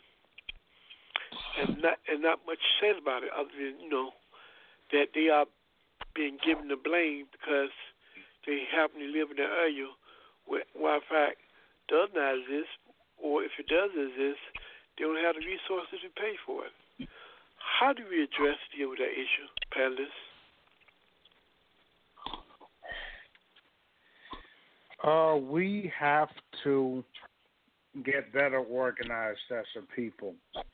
And we have to, uh, and um, you know, there's an old saying uh, that uh, Frederick Douglass articulated many years ago: "Power conceives nothing without demand, and it never did, it did, and, and it never will." And the thing about it, though, if we want control of the education of our youth, especially, we have to organize to seize, uh, you know, the, the, the power to do that. And uh, right now, uh, you know, the fact that that that that the point you brought up, brother Africa, was not even touched upon by the uh, duopoly speaks to how seriously uh, you know, that uh, that that they take uh, the issues of the masses. Uh, because it was not, it was not, uh, you know, a, a, a, a big issue during these uh, legislative and presidential campaigns. In certain local areas, it was, but uh, but again, that speaks to the need for us to form our in own independent political organizations that can speak to our needs and not just the interests of the uh, capitalist ruling class.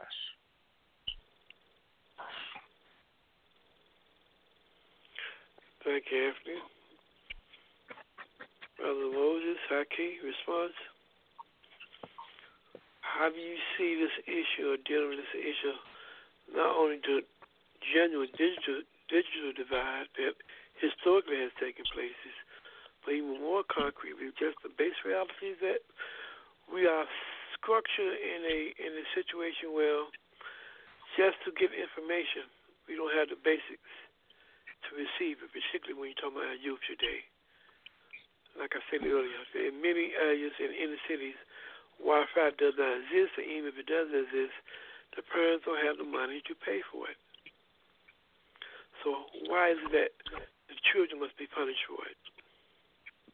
Well, you know, one one of the things, you know, brother Africa, um, you know, historically, you know, one of the things that happened, you know, right after Reconstruction, uh, when the poor Africans didn't have the resources to pay to go to school, one of the things the African ancestors did was they created scholarships to make sure that those Africans who couldn't afford it uh, had access to education. So what they did, uh, they took the meager resources among them. They used those to to to ensure that those Africans who didn't have resources had access to education.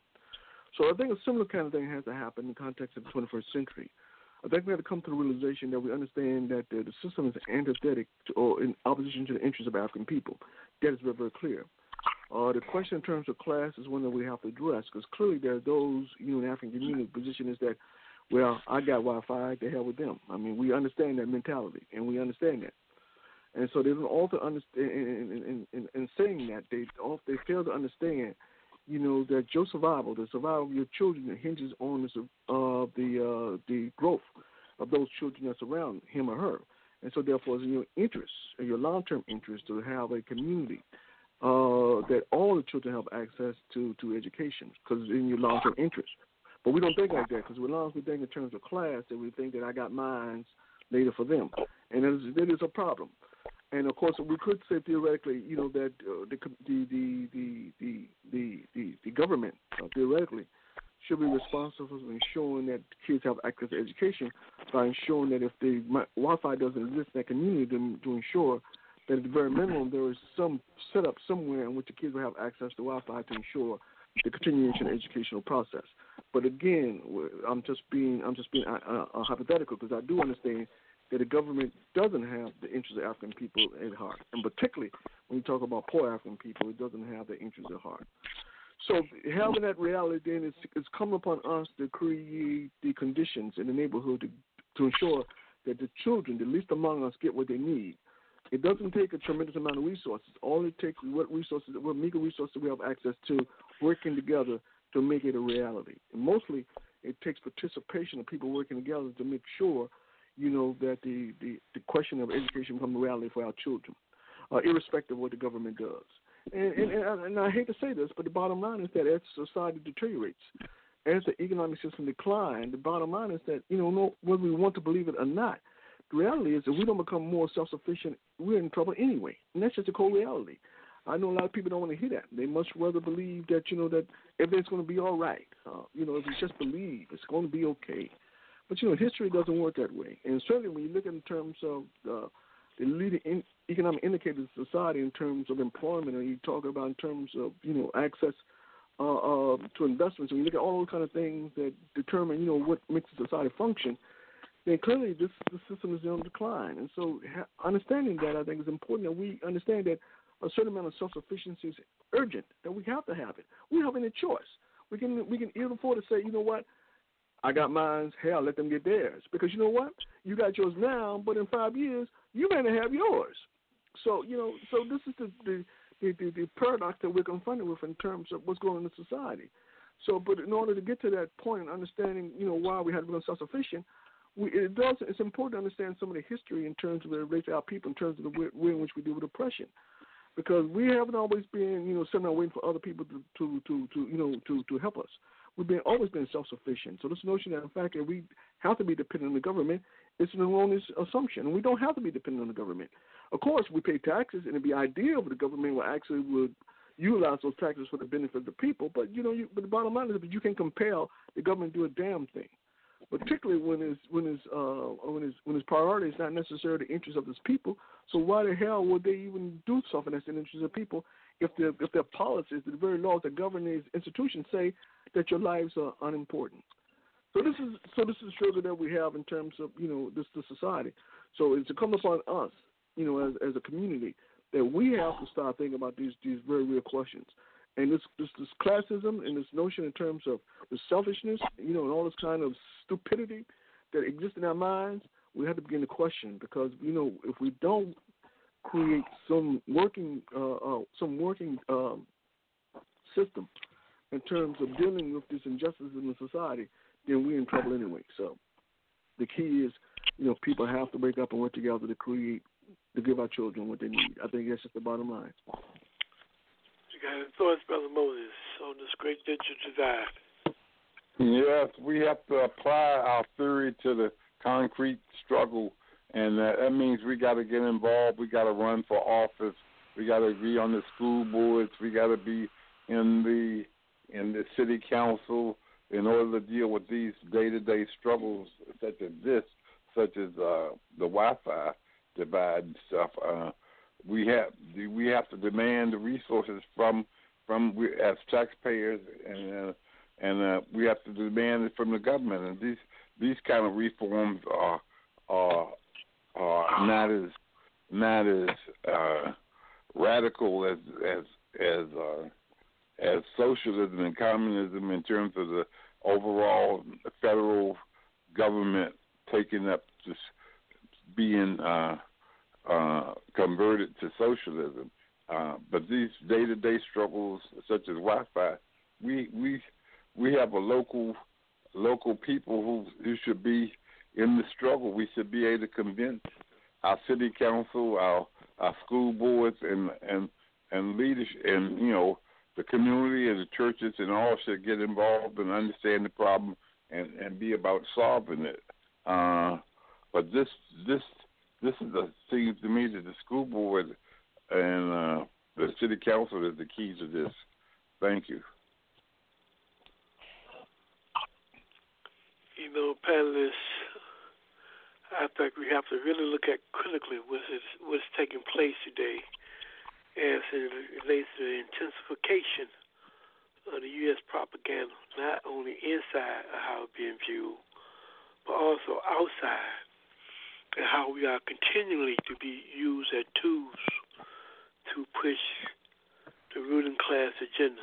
For example, let's have a little dialogue on the issue of what were the positive and negative aspects of the imagery and the choosing of Kamala Harris as relates to African people. And how do y'all think people outside of the U.S. view African people from within in the context of our relationship to this overall government and these policies that are affecting the world Mm-hmm. By choosing Kamala Harris, was that a good thing for African people here inside of the United States as well as throughout the world, panelists?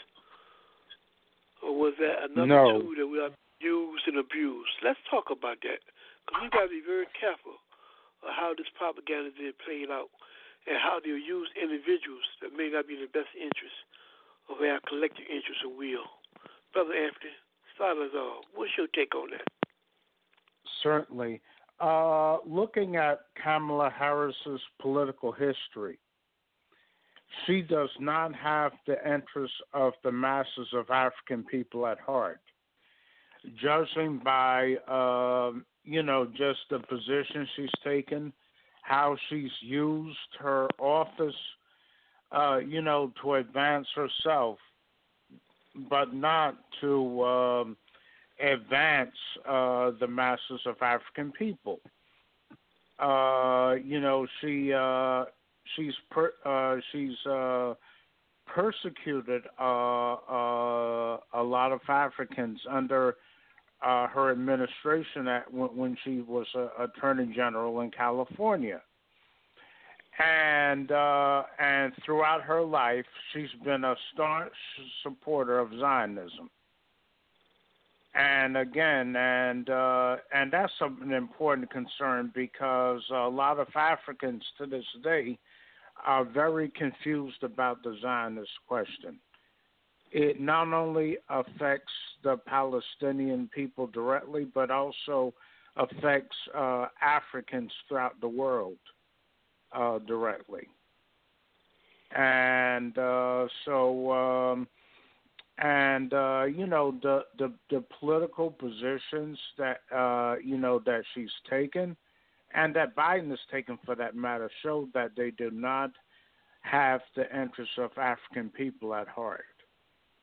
And uh, and the thing about it, though, uh, we've got to understand that our our oppression is systemic. It is not about the ethnicity or the nationality of the people that occupy these offices uh, the uh, uh, the Obama administration should have taught us that much. And so we're leading, we're, we're going down uh, the same, uh, you know, empty path that we have been for nearly uh, uh, uh, 135 years. Know, brother Africa, you know, it depends on, you know, um, you know, um, you know, you know, uh, what, wait, I mean, if you talk about her impact in terms of, uh, it depends on whether you're talking nationally or internationally. Now, if you're talking nationally, I mean, clearly, you know, her elevation, you know, to the to the to the VP's office is uh, is a very good thing for the for the status quo, for the powers that be. Simply because she epitomizes all the negative things, all the wrong things uh, that African people or the oppressed in society have been fighting for a long, long time the kind of opportunism, the kind of individualism, the kind of selfishness uh, permeates her very soul. And so when you have, you know, I mean, when you have, um, you know, hundreds of thousands of people who are incarcerated in California, and she has the opportunity to eliminate, you know, some of those hardships, you know, based upon something as trivial as someone smoking a, a marijuana cigarette and her refusal to do so, speak values in terms of her antagonism or her opposition to humanity generally and African humanity specifically. So clearly, uh, you know, but for those individuals in the, in the African community who are in, embody those same values, she's uh, encouraged. She's she's a she's a star. She's someone to be lionized, someone to be respected, someone to be emulated. And so for them, I think they would say, yeah, well, yeah, well, I want to be like Kamala, Har- Kamala Harris. You know, so but if you're talking internationally and you promote that and you look at the kind of values she upholds, and Brother Anthony talked about the fact that she's a strong advocate of Zionism. Certainly, one of the things that we don't want to um, we, we, we certainly one of the things we don't want to um, uh, uh, reinforce is the notion that in fact that in fact we support Zionism because we understand historically uh, that what Zionism means to the Palestinian people and the oppressed people, that we understand clearly the kind of injustices and dignity inflicted upon the oppressed people. So our struggle has always been to identify with the oppressed, never with the oppressor. So therefore, but she, uh, you know, of course, but but but having her elevated to the office of vice president, her her defense of Zionism, uh, may compel compel people to believe in the fact that African people support Zionism across the board and that would be sad, uh, you know, if, if that were to happen. But um, given her history, though, in terms of you know her her policies, I I I can I can see her endorsing Zionism, you know, uh, you know, um, in a way in which uh, uh, it, it, which maybe have some credibility, you know, to, in the minds of people, you know, throughout the world. So I think again, in terms of the power structure, the system, I mean, and she's she's a perfect individual in terms of elevating, I mean, promoting this notion that African people are pretty much on board with the injustices, uh, the systemic injustices or, or, or, or harm inflicted upon humanity by by America, and that African people, because we support you know such atrocities against people around the world, that we begin to see African people in, in a similar light, and that's very, very dangerous. And I, I'm hoping that people have correct the kind of political sophistication. We understand that Kamala Harris, by no stretch of the imagination, uh, epitomizes or sums up, you know, the African character, you know, and, you know, of those, you know, those Africans, you know, born in the United States, in terms of those, you know, uh, you know, taking up the fight in terms of trying to bring a more just and harmonious society, a more just and harmonious world into existence. But I think, uh, from a political point of view, you're absolutely correct, brother Africa. The the propaganda, the propaganda, uh, the benefits from the propaganda, uh, using Kamala Harris in terms of promoting her and her ideas. I think for the people in positions of power, I think it's immense. I think it's, it's I think it's very very clear, you know, that they understand they see a benefit here in terms of you know, uh, um, while at the same time delegating, uh, um, um, um, but at the same time um, undermining uh, African interests here in America. Uh, at the same token, you know, uh, um, discouraging, you know, uh, African empowerment throughout the world. So I think for those positions of power, I think she epitomizes everything that the ruling class sees in a leader. So I'm unfortunately, you know, uh, you know, that's just the way it is. And uh, because we, you know, we're at war, and we understand that everything they do is specifically for strategic reasons. Nothing they do is because of because of you know because of their concern for uh, humanity.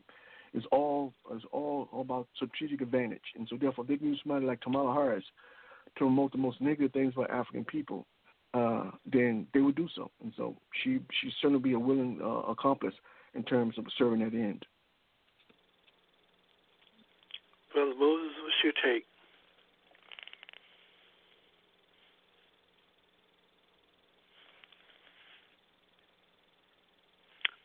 Do we still have Brother Moses on the line? If not, what we're going to do right quick, panelists analysts, we're going to take a quick break, and when we come back, we want to sum up this discussion in terms of what's going on in our world and your community, and this is going to be a two-part series of what's up with this. So, take a break. Don't go nowhere. We'll be right back. This is Africa on the move. All right.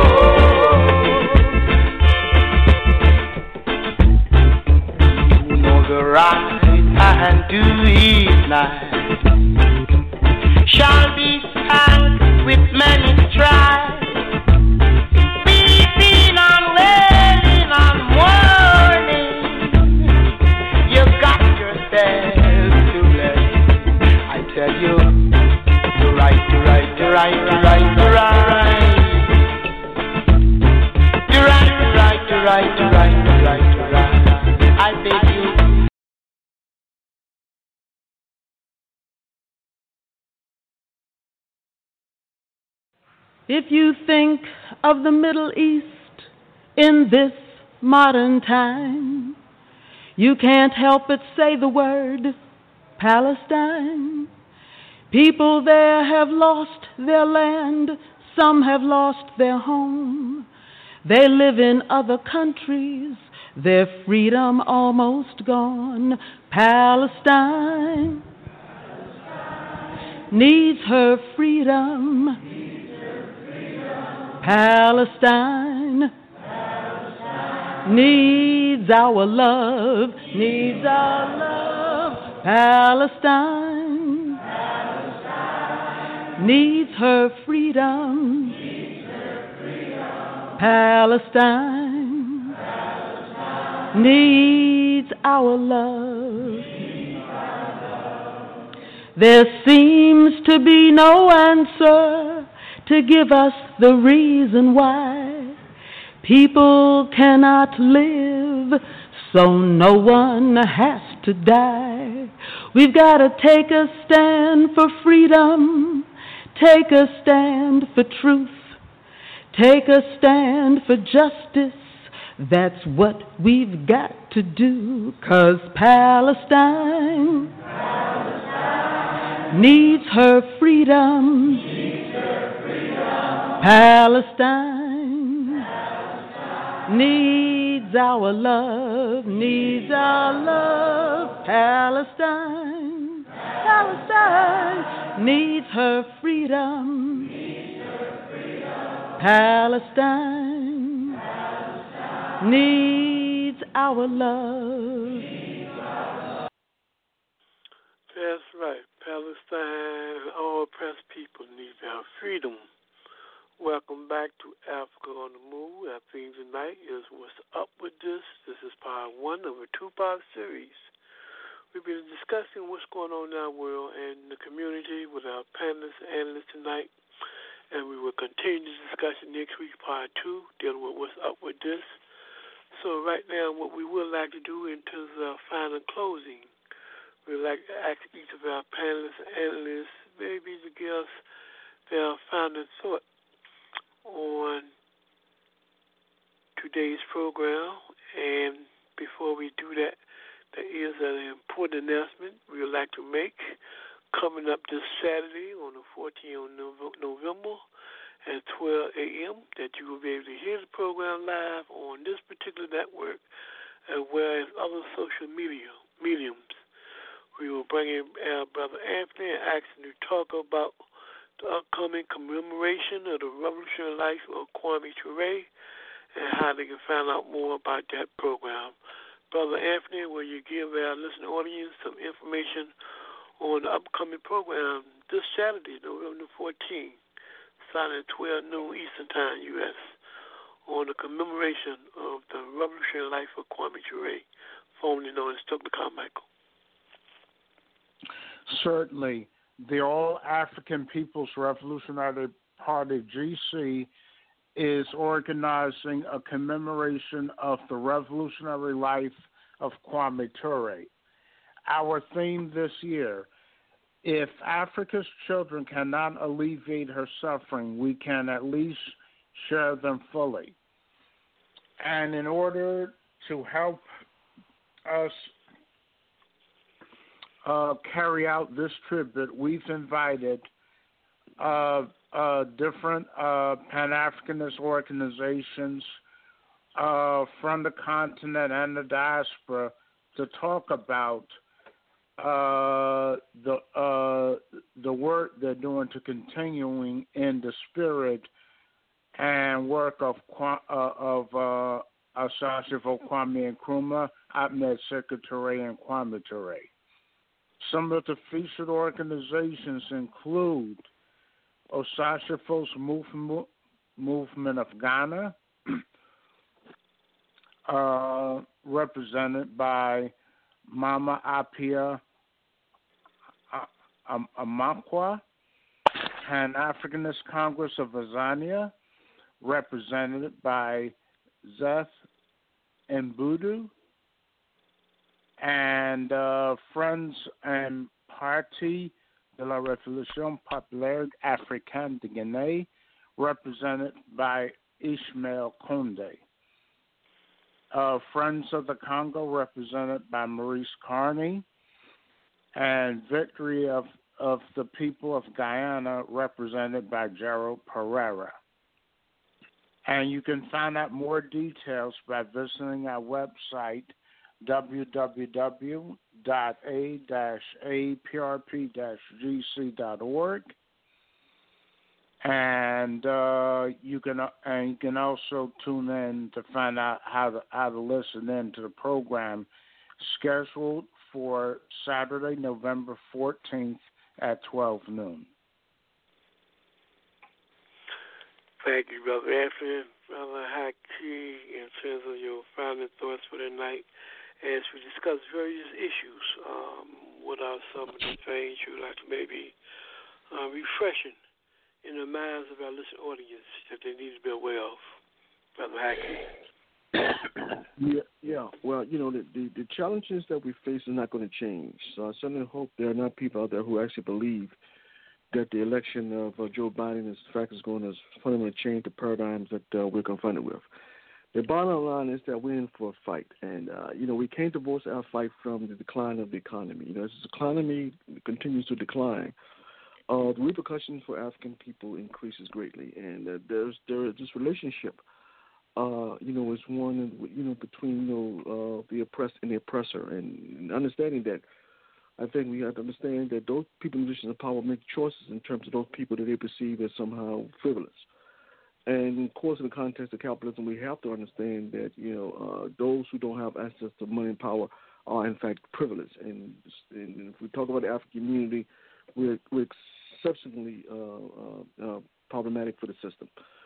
So, like any system that seeks to maintain its longevity, the thing we have to understand is that if that longevity means you know, destruction of African people, then you know what the choice they're going to make? Well, the choice is clear for them. Is there, well, these people got to go.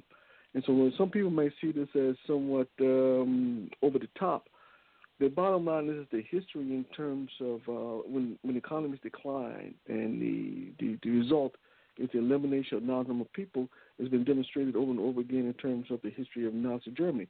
Or we look at the country of Rwanda and uh, Central Central Africa in terms of what happened in terms of uh, what happened to the Tutsis in terms of you know as economies decline and the repercussions of all that. So clearly, you know, we, we got we got some problems ahead of us, and we, we have to seriously think about the implications of this, of this, this decline. And one of the things is very very clear: uh, this notion that somehow that somehow uh, America can defeat China in terms of maintaining its control of the world is, is an illusion. China is already the number one economic power in the world, and in, in 10, five short years, it is the major military power in the world. So there's a notion that, in fact, that they can somehow overtake China is an illusion. So we can't get caught up in that illusion. We have to understand that for all intents and purposes, our struggle here is right here in America, and we have to be prepared for whatever comes down the road. And I'll close with that, brother Africa. But as always, I say to people, you know, you know, please take time to unravel the matrix because that is key. Because without some understanding in terms of what systematically is going on, there's no way to systematically create a response to something you know that's very organized and very very deep and very very concise. So, having said that, brother Africa, you have a good night. Say to you, brother Haki. Next we go to brother Moses. Brother Moses, you found your final thoughts for tonight. Yeah, it's been interesting. Um, I think thank you for allowing me to be on the show. Um, I think you know we have to we have to understand politics. We got to understand government and how government works and what we can do and what we can't do. And we have to get involved. We have to actually participate in the government uh, if we're going to get these day-to-day reforms, um, such as Wi-Fi. Um, we, these things are possible, and we have to we have to have the serenity to accept the things we can't change, change the things we can't accept, and know the, the difference between the two.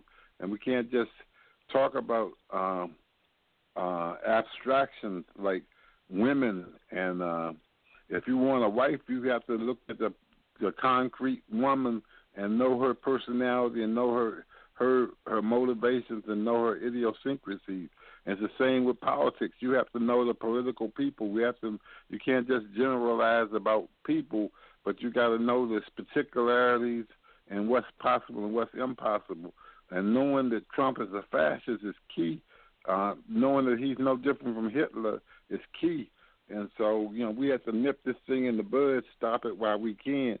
And uh, the, and so, you know, I think, you know, you know, politics is about government, and that's you know, if we're not actually getting our hands into the government system and supporting those people who are, represent us and who do do represent our views, uh, and trying to get people in there who do represent our views, uh, but sooner or later, you know, we need a whole new government. It's true, but it's not going to just pop out of the sky. It's going to be because of people who shown leadership and uh, and vision and purpose and and gain our trust, and then we support those people.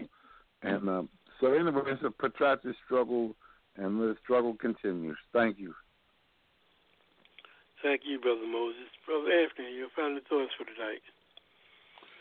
My final thought for tonight is that we that is that voting is not sufficient. We have to join uh, political organizations that are working for our people's liberation. One such organization is the All African People's Revolutionary Party (GC), and uh, and uh, and and for those people who don't think that's uh, uh, that's sufficient, join an uh, join an organization or create your own organization. But uh, we must be organized as a people. Pulling pulling the going in the voting booth to pull the lever ever every election cycle is not going to do it. We have to be permanently organized as a people. And for more information, can you repeat the website again, Brother Anthony? Certainly. www.a-aprp-gc.org. Uh, you can find out more information about uh, the political line, history, and program of the All African People's Revolutionary Party, GC. And the seminar is this Saturday, November 14, 12 noon. Is that correct? That is correct. All right, brothers and sisters, check out the seminar, learn more about the revolutionary life and lessons of Brother Kwame Ture. You know, this battle is a battle of real ideals. It's a battle of mm-hmm. moving down the correct path and road that will give our people its true liberation and freedom and free Mother Africa.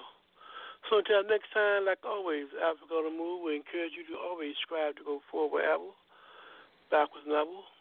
This is a program that comes on weekly every Sunday evening from 7 to 9 p.m. Eastern Standard Time.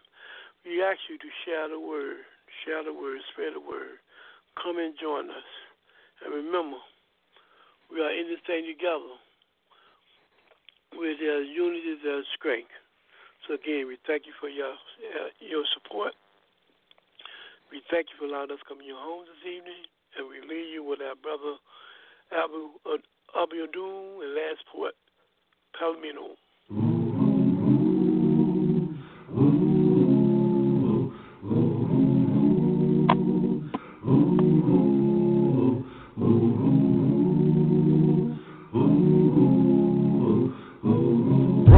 Chains, living in pain. Today is the same, and nothing ever changes.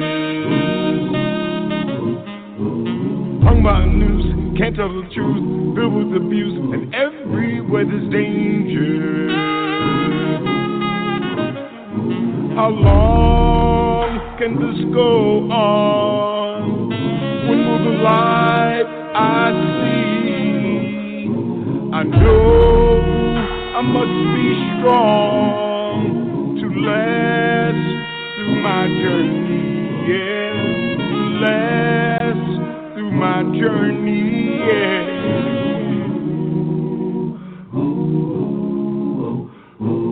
Time will arrive when we must decide to get off the ride and stop going through these changes.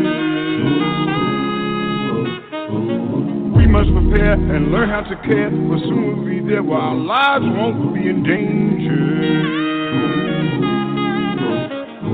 And when the light is clear, oh, how beautiful I will be to know that I've been here and made it through my journey. Yeah, and made my journey. Yeah, yeah, yeah, yeah, yeah, yeah. Made it through my journey. Made it through my journey. Pelourinho, a bloodline across the waters from Benin to Salvador Bahia, a scar across the face of the earth. Pelourinho, the place they brought the Africans, the place where they tried to make them slaves. Pelourinho, you can feel the whip, hear the cries, and see the blood in the red clay.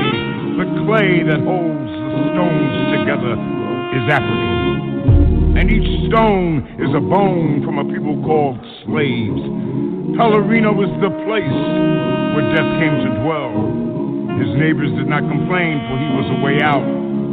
From the cold gray cobblestone streets to the lifeless cathedrals, tall walls of demons called angels, haunted visions of white faces crucifying Jesus again and again. But in the sacrifice of this blood, of this dance with death, comes life more rich, more pure, more alive, where death spent many lonely nights pacing the floors of his funeral parlor, waiting for someone to die. Pelourinho, a French word called the place of torture, became a place of strength, a place where faces of white saints became faces of black gods, where haunted visions and demons became healing visionaries and orishas from the motherland. And Jesus rejoined his kinfolk and was reborn and baptized in the sound of sensual skin turned up to dance, to inspire a fire like the sun,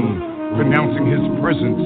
Pelourinho was the tongue of the flame, licking the eyes of those who have tried to remain blind, shining a light on a spirit that would not be denied.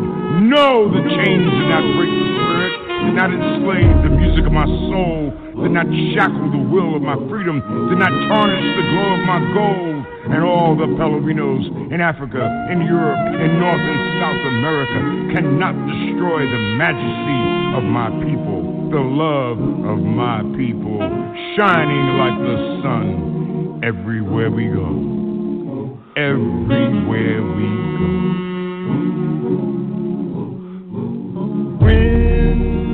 When light is clear.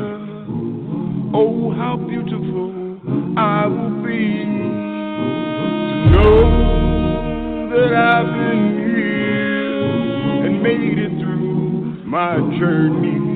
Yeah, and made it through my journey. Yeah. Hey, what's up now? Brother, Boy, what's up? This is a Hey, how you doing? party, man. Yeah, I brother, can like- dig it. Right on.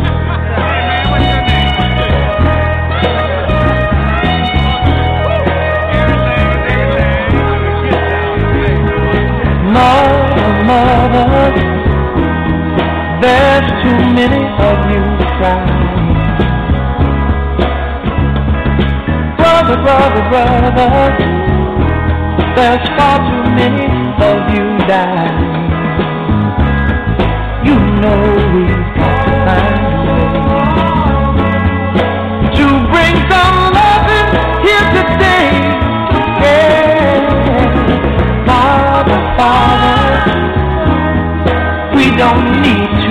Escalate. You see, war is not the answer, for only love can conquer hate. You know we've got to find a way to bring some love loving here today. Oh, pick it line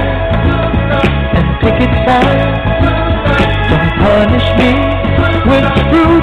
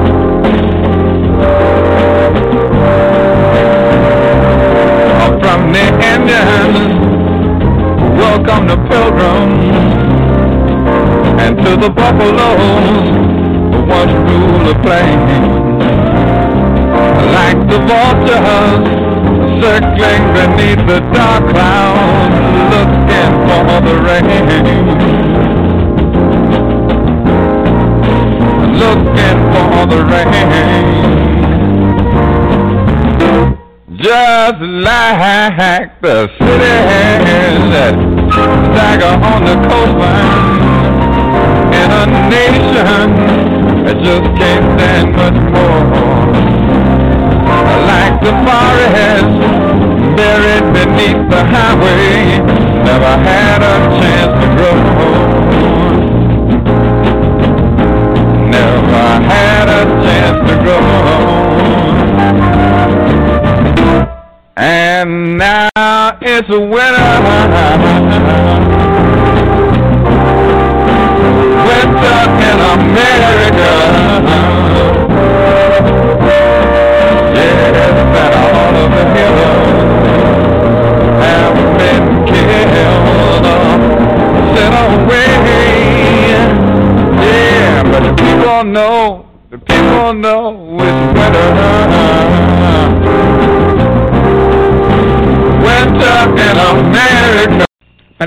must come from the bottom up, from the masses of the people up. It is here then that we've come to see the real aspect of Pan Africanism. We said that in the Fifth Pan African Congress they called for mass organizations, and immediately mass organizations sprang up throughout the length and breadth of the African world. The Conventional People's Party, a mass party, sprang up in Ghana. The Democratic Party of Guinea, a mass party, sprang up in Guinea. Throughout the length and breadth of Africa, you had the TANU, the Tanzanian African National Union, which is now the CCM. My Swahili is uh, not as good as yours. It's Chumpa, Chimpuraza, Mazuri. That's very good. Oh, my, my Swahili is bad. Thank you. Chama Cha Mapinduzi. Exactly, exactly. And uh, that's their new party. But all over Africa, mass parties sprung up. If you look at the Caribbean, mass parties sprung up. And if you look at the United States, mass movements sprang up. So the call was heeded for mass confrontation. Of course, the Fifth Pan African Congress made two definite and precise resolutions which I want to uh, highlight. Of course, Pan Africanism from the very beginning was anti colonial. From the very beginning, it was anti colonial. It was weak. So when they came, they didn't say to the Queen, We're going to put you out of the country. They said, You must treat the natives right. You must educate them. You must prepare them for self government. These are things that are weak, but they were anti colonial in essence. We must not look at the form. And we got stronger the more this anti colonialism will express itself. Now, anti colonialism is nothing but anti capitalism. Because colonialism is nothing but an offshoot, an aspect of capitalism. Therefore, if you're anti colonial, you must be anti capitalist, if you're logical in your thinking, of course, and your actions. Some people are not, but we are speaking of logical people here. If you're anti capitalist, then you must be socialist. Capitalism cannot unite Africa. Africa has to be united by socialism. Now, there's a lot of confusion here on this question of capitalism and socialism. Just recently, a young man said to me, But socialism died. I said, It did. He said, You didn't hear about it? I said, I missed the funeral. of course, he spoke about the betrayals that occurred in the East. You must not let capitalism confuse your thinking. This is a struggle which Pan Africanism takes on. We struggle against imperialism in the ideological arena because many people think that capitalism just wants to exploit your labor. It wants to confuse your thinking and make you think just like them. And this is where the real fight occurs.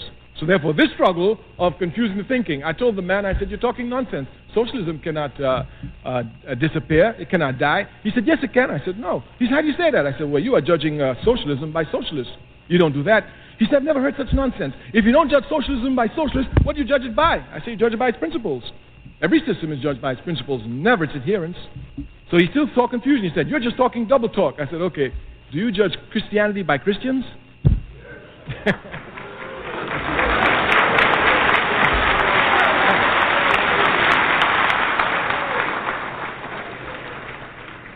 So we must not be confused here.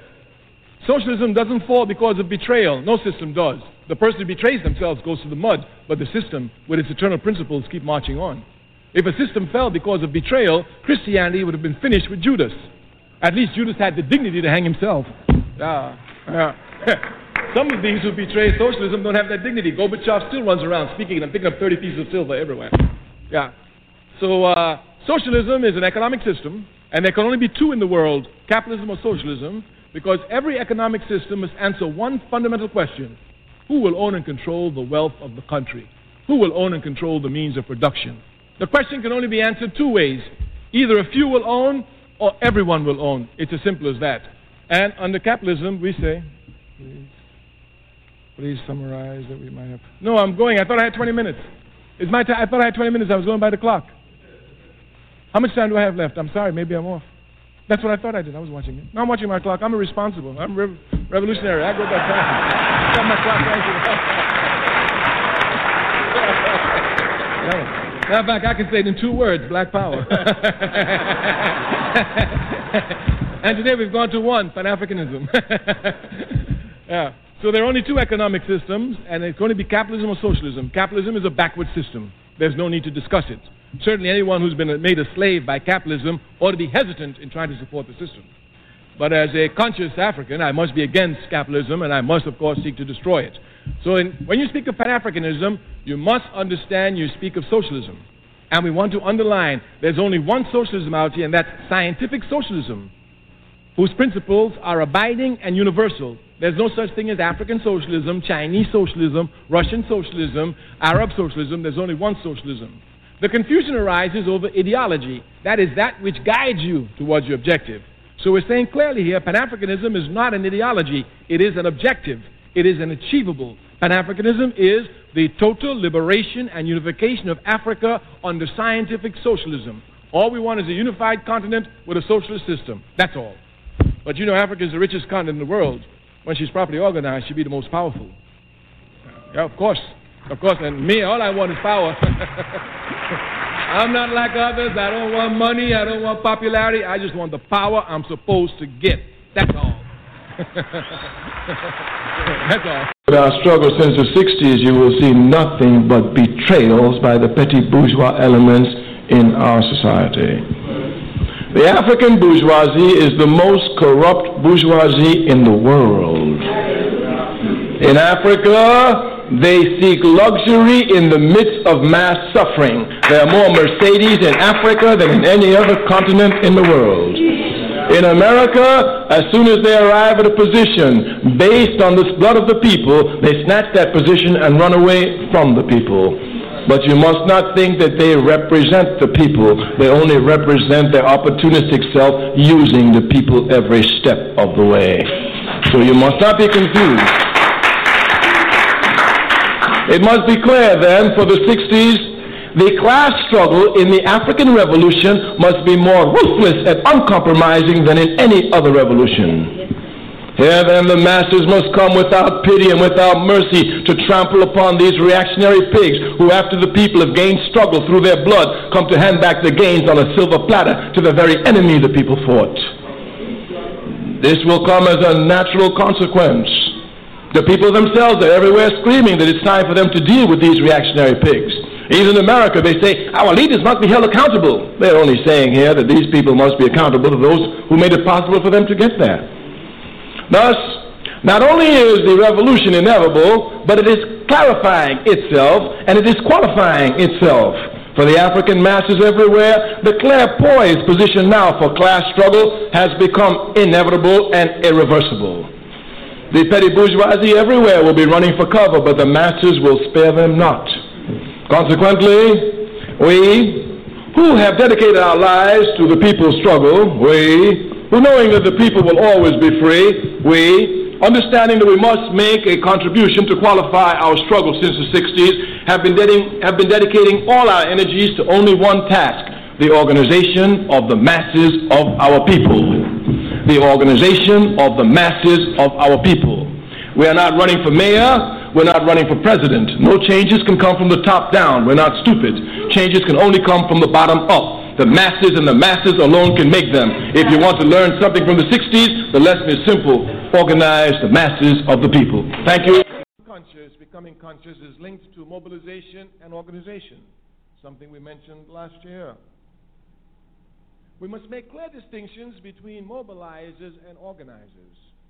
To be an organizer, you must be a mobilizer. But being a mobilizer doesn't make you an organizer. Much confusion is to be found here Malcolm X was a great mobilizer, he was a great organizer. Martin Luther King was a great mobilizer, he was not a great organizer. These facts can be easily seen from King and Malcolm. When Malcolm went to a place, he left a mosque. When King went to demonstrations, he broke down desegregation and he moved on. As a matter of fact, King was not concerned with organization to the point that even though he was the most popular Baptist preacher in America, without the shadow of a doubt, and probably beyond the shadow of a doubt, the most loved, he could not become president of the Baptist National Baptist uh, Convention. Yeah, so many of them. The National Baptist Convention. As a matter of fact, if my memory serves me correctly now, and I remember it was Muhammad Speaks that uh, carried the article on the front page in 1964 when King tried to become president of the National uh, Baptist Convention. There was so much confusion there that a minister was actually put, pushed off the stage and died in the trouble. Yeah. And of course, King lost. The man who won was a reactionary man by the name of Jackson. He never did nothing for the people, never cared about the people, just was a pork chop minister who used their money to put gas in his big Cadillac. But he was organized. But he was organized. We say that we must come to know the difference between mobilization and organization because the enemy will use mobilization to demobilize us. Mobilization is very easy.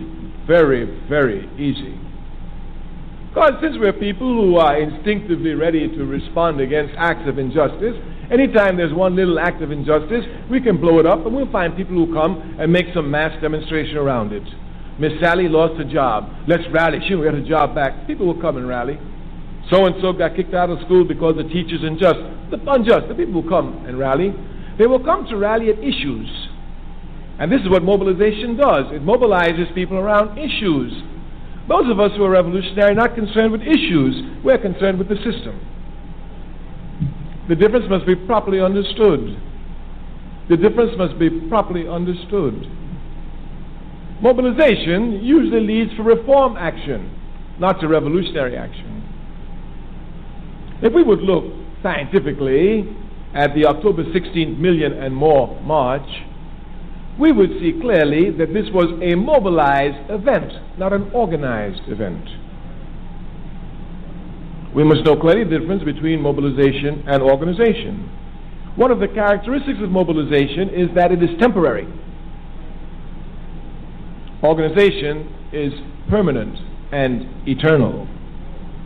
Clear differences must be made because the unconscious can usually be captured easily around one issue items, around mobilization items, but it's hard to catch them around organization. But these unconscious must be brought to organization. We must transform mobilization to organization.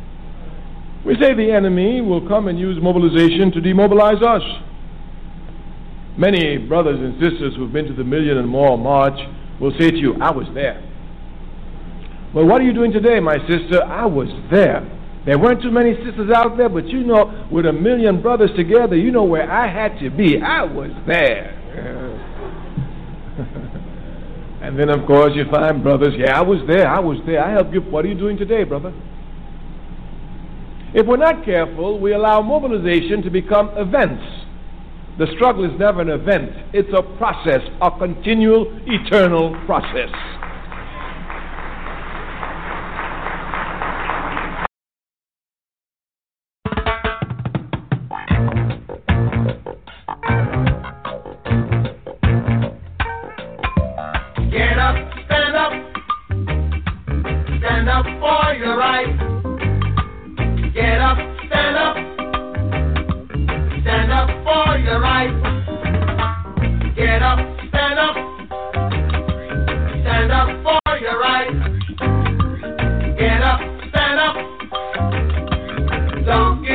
Give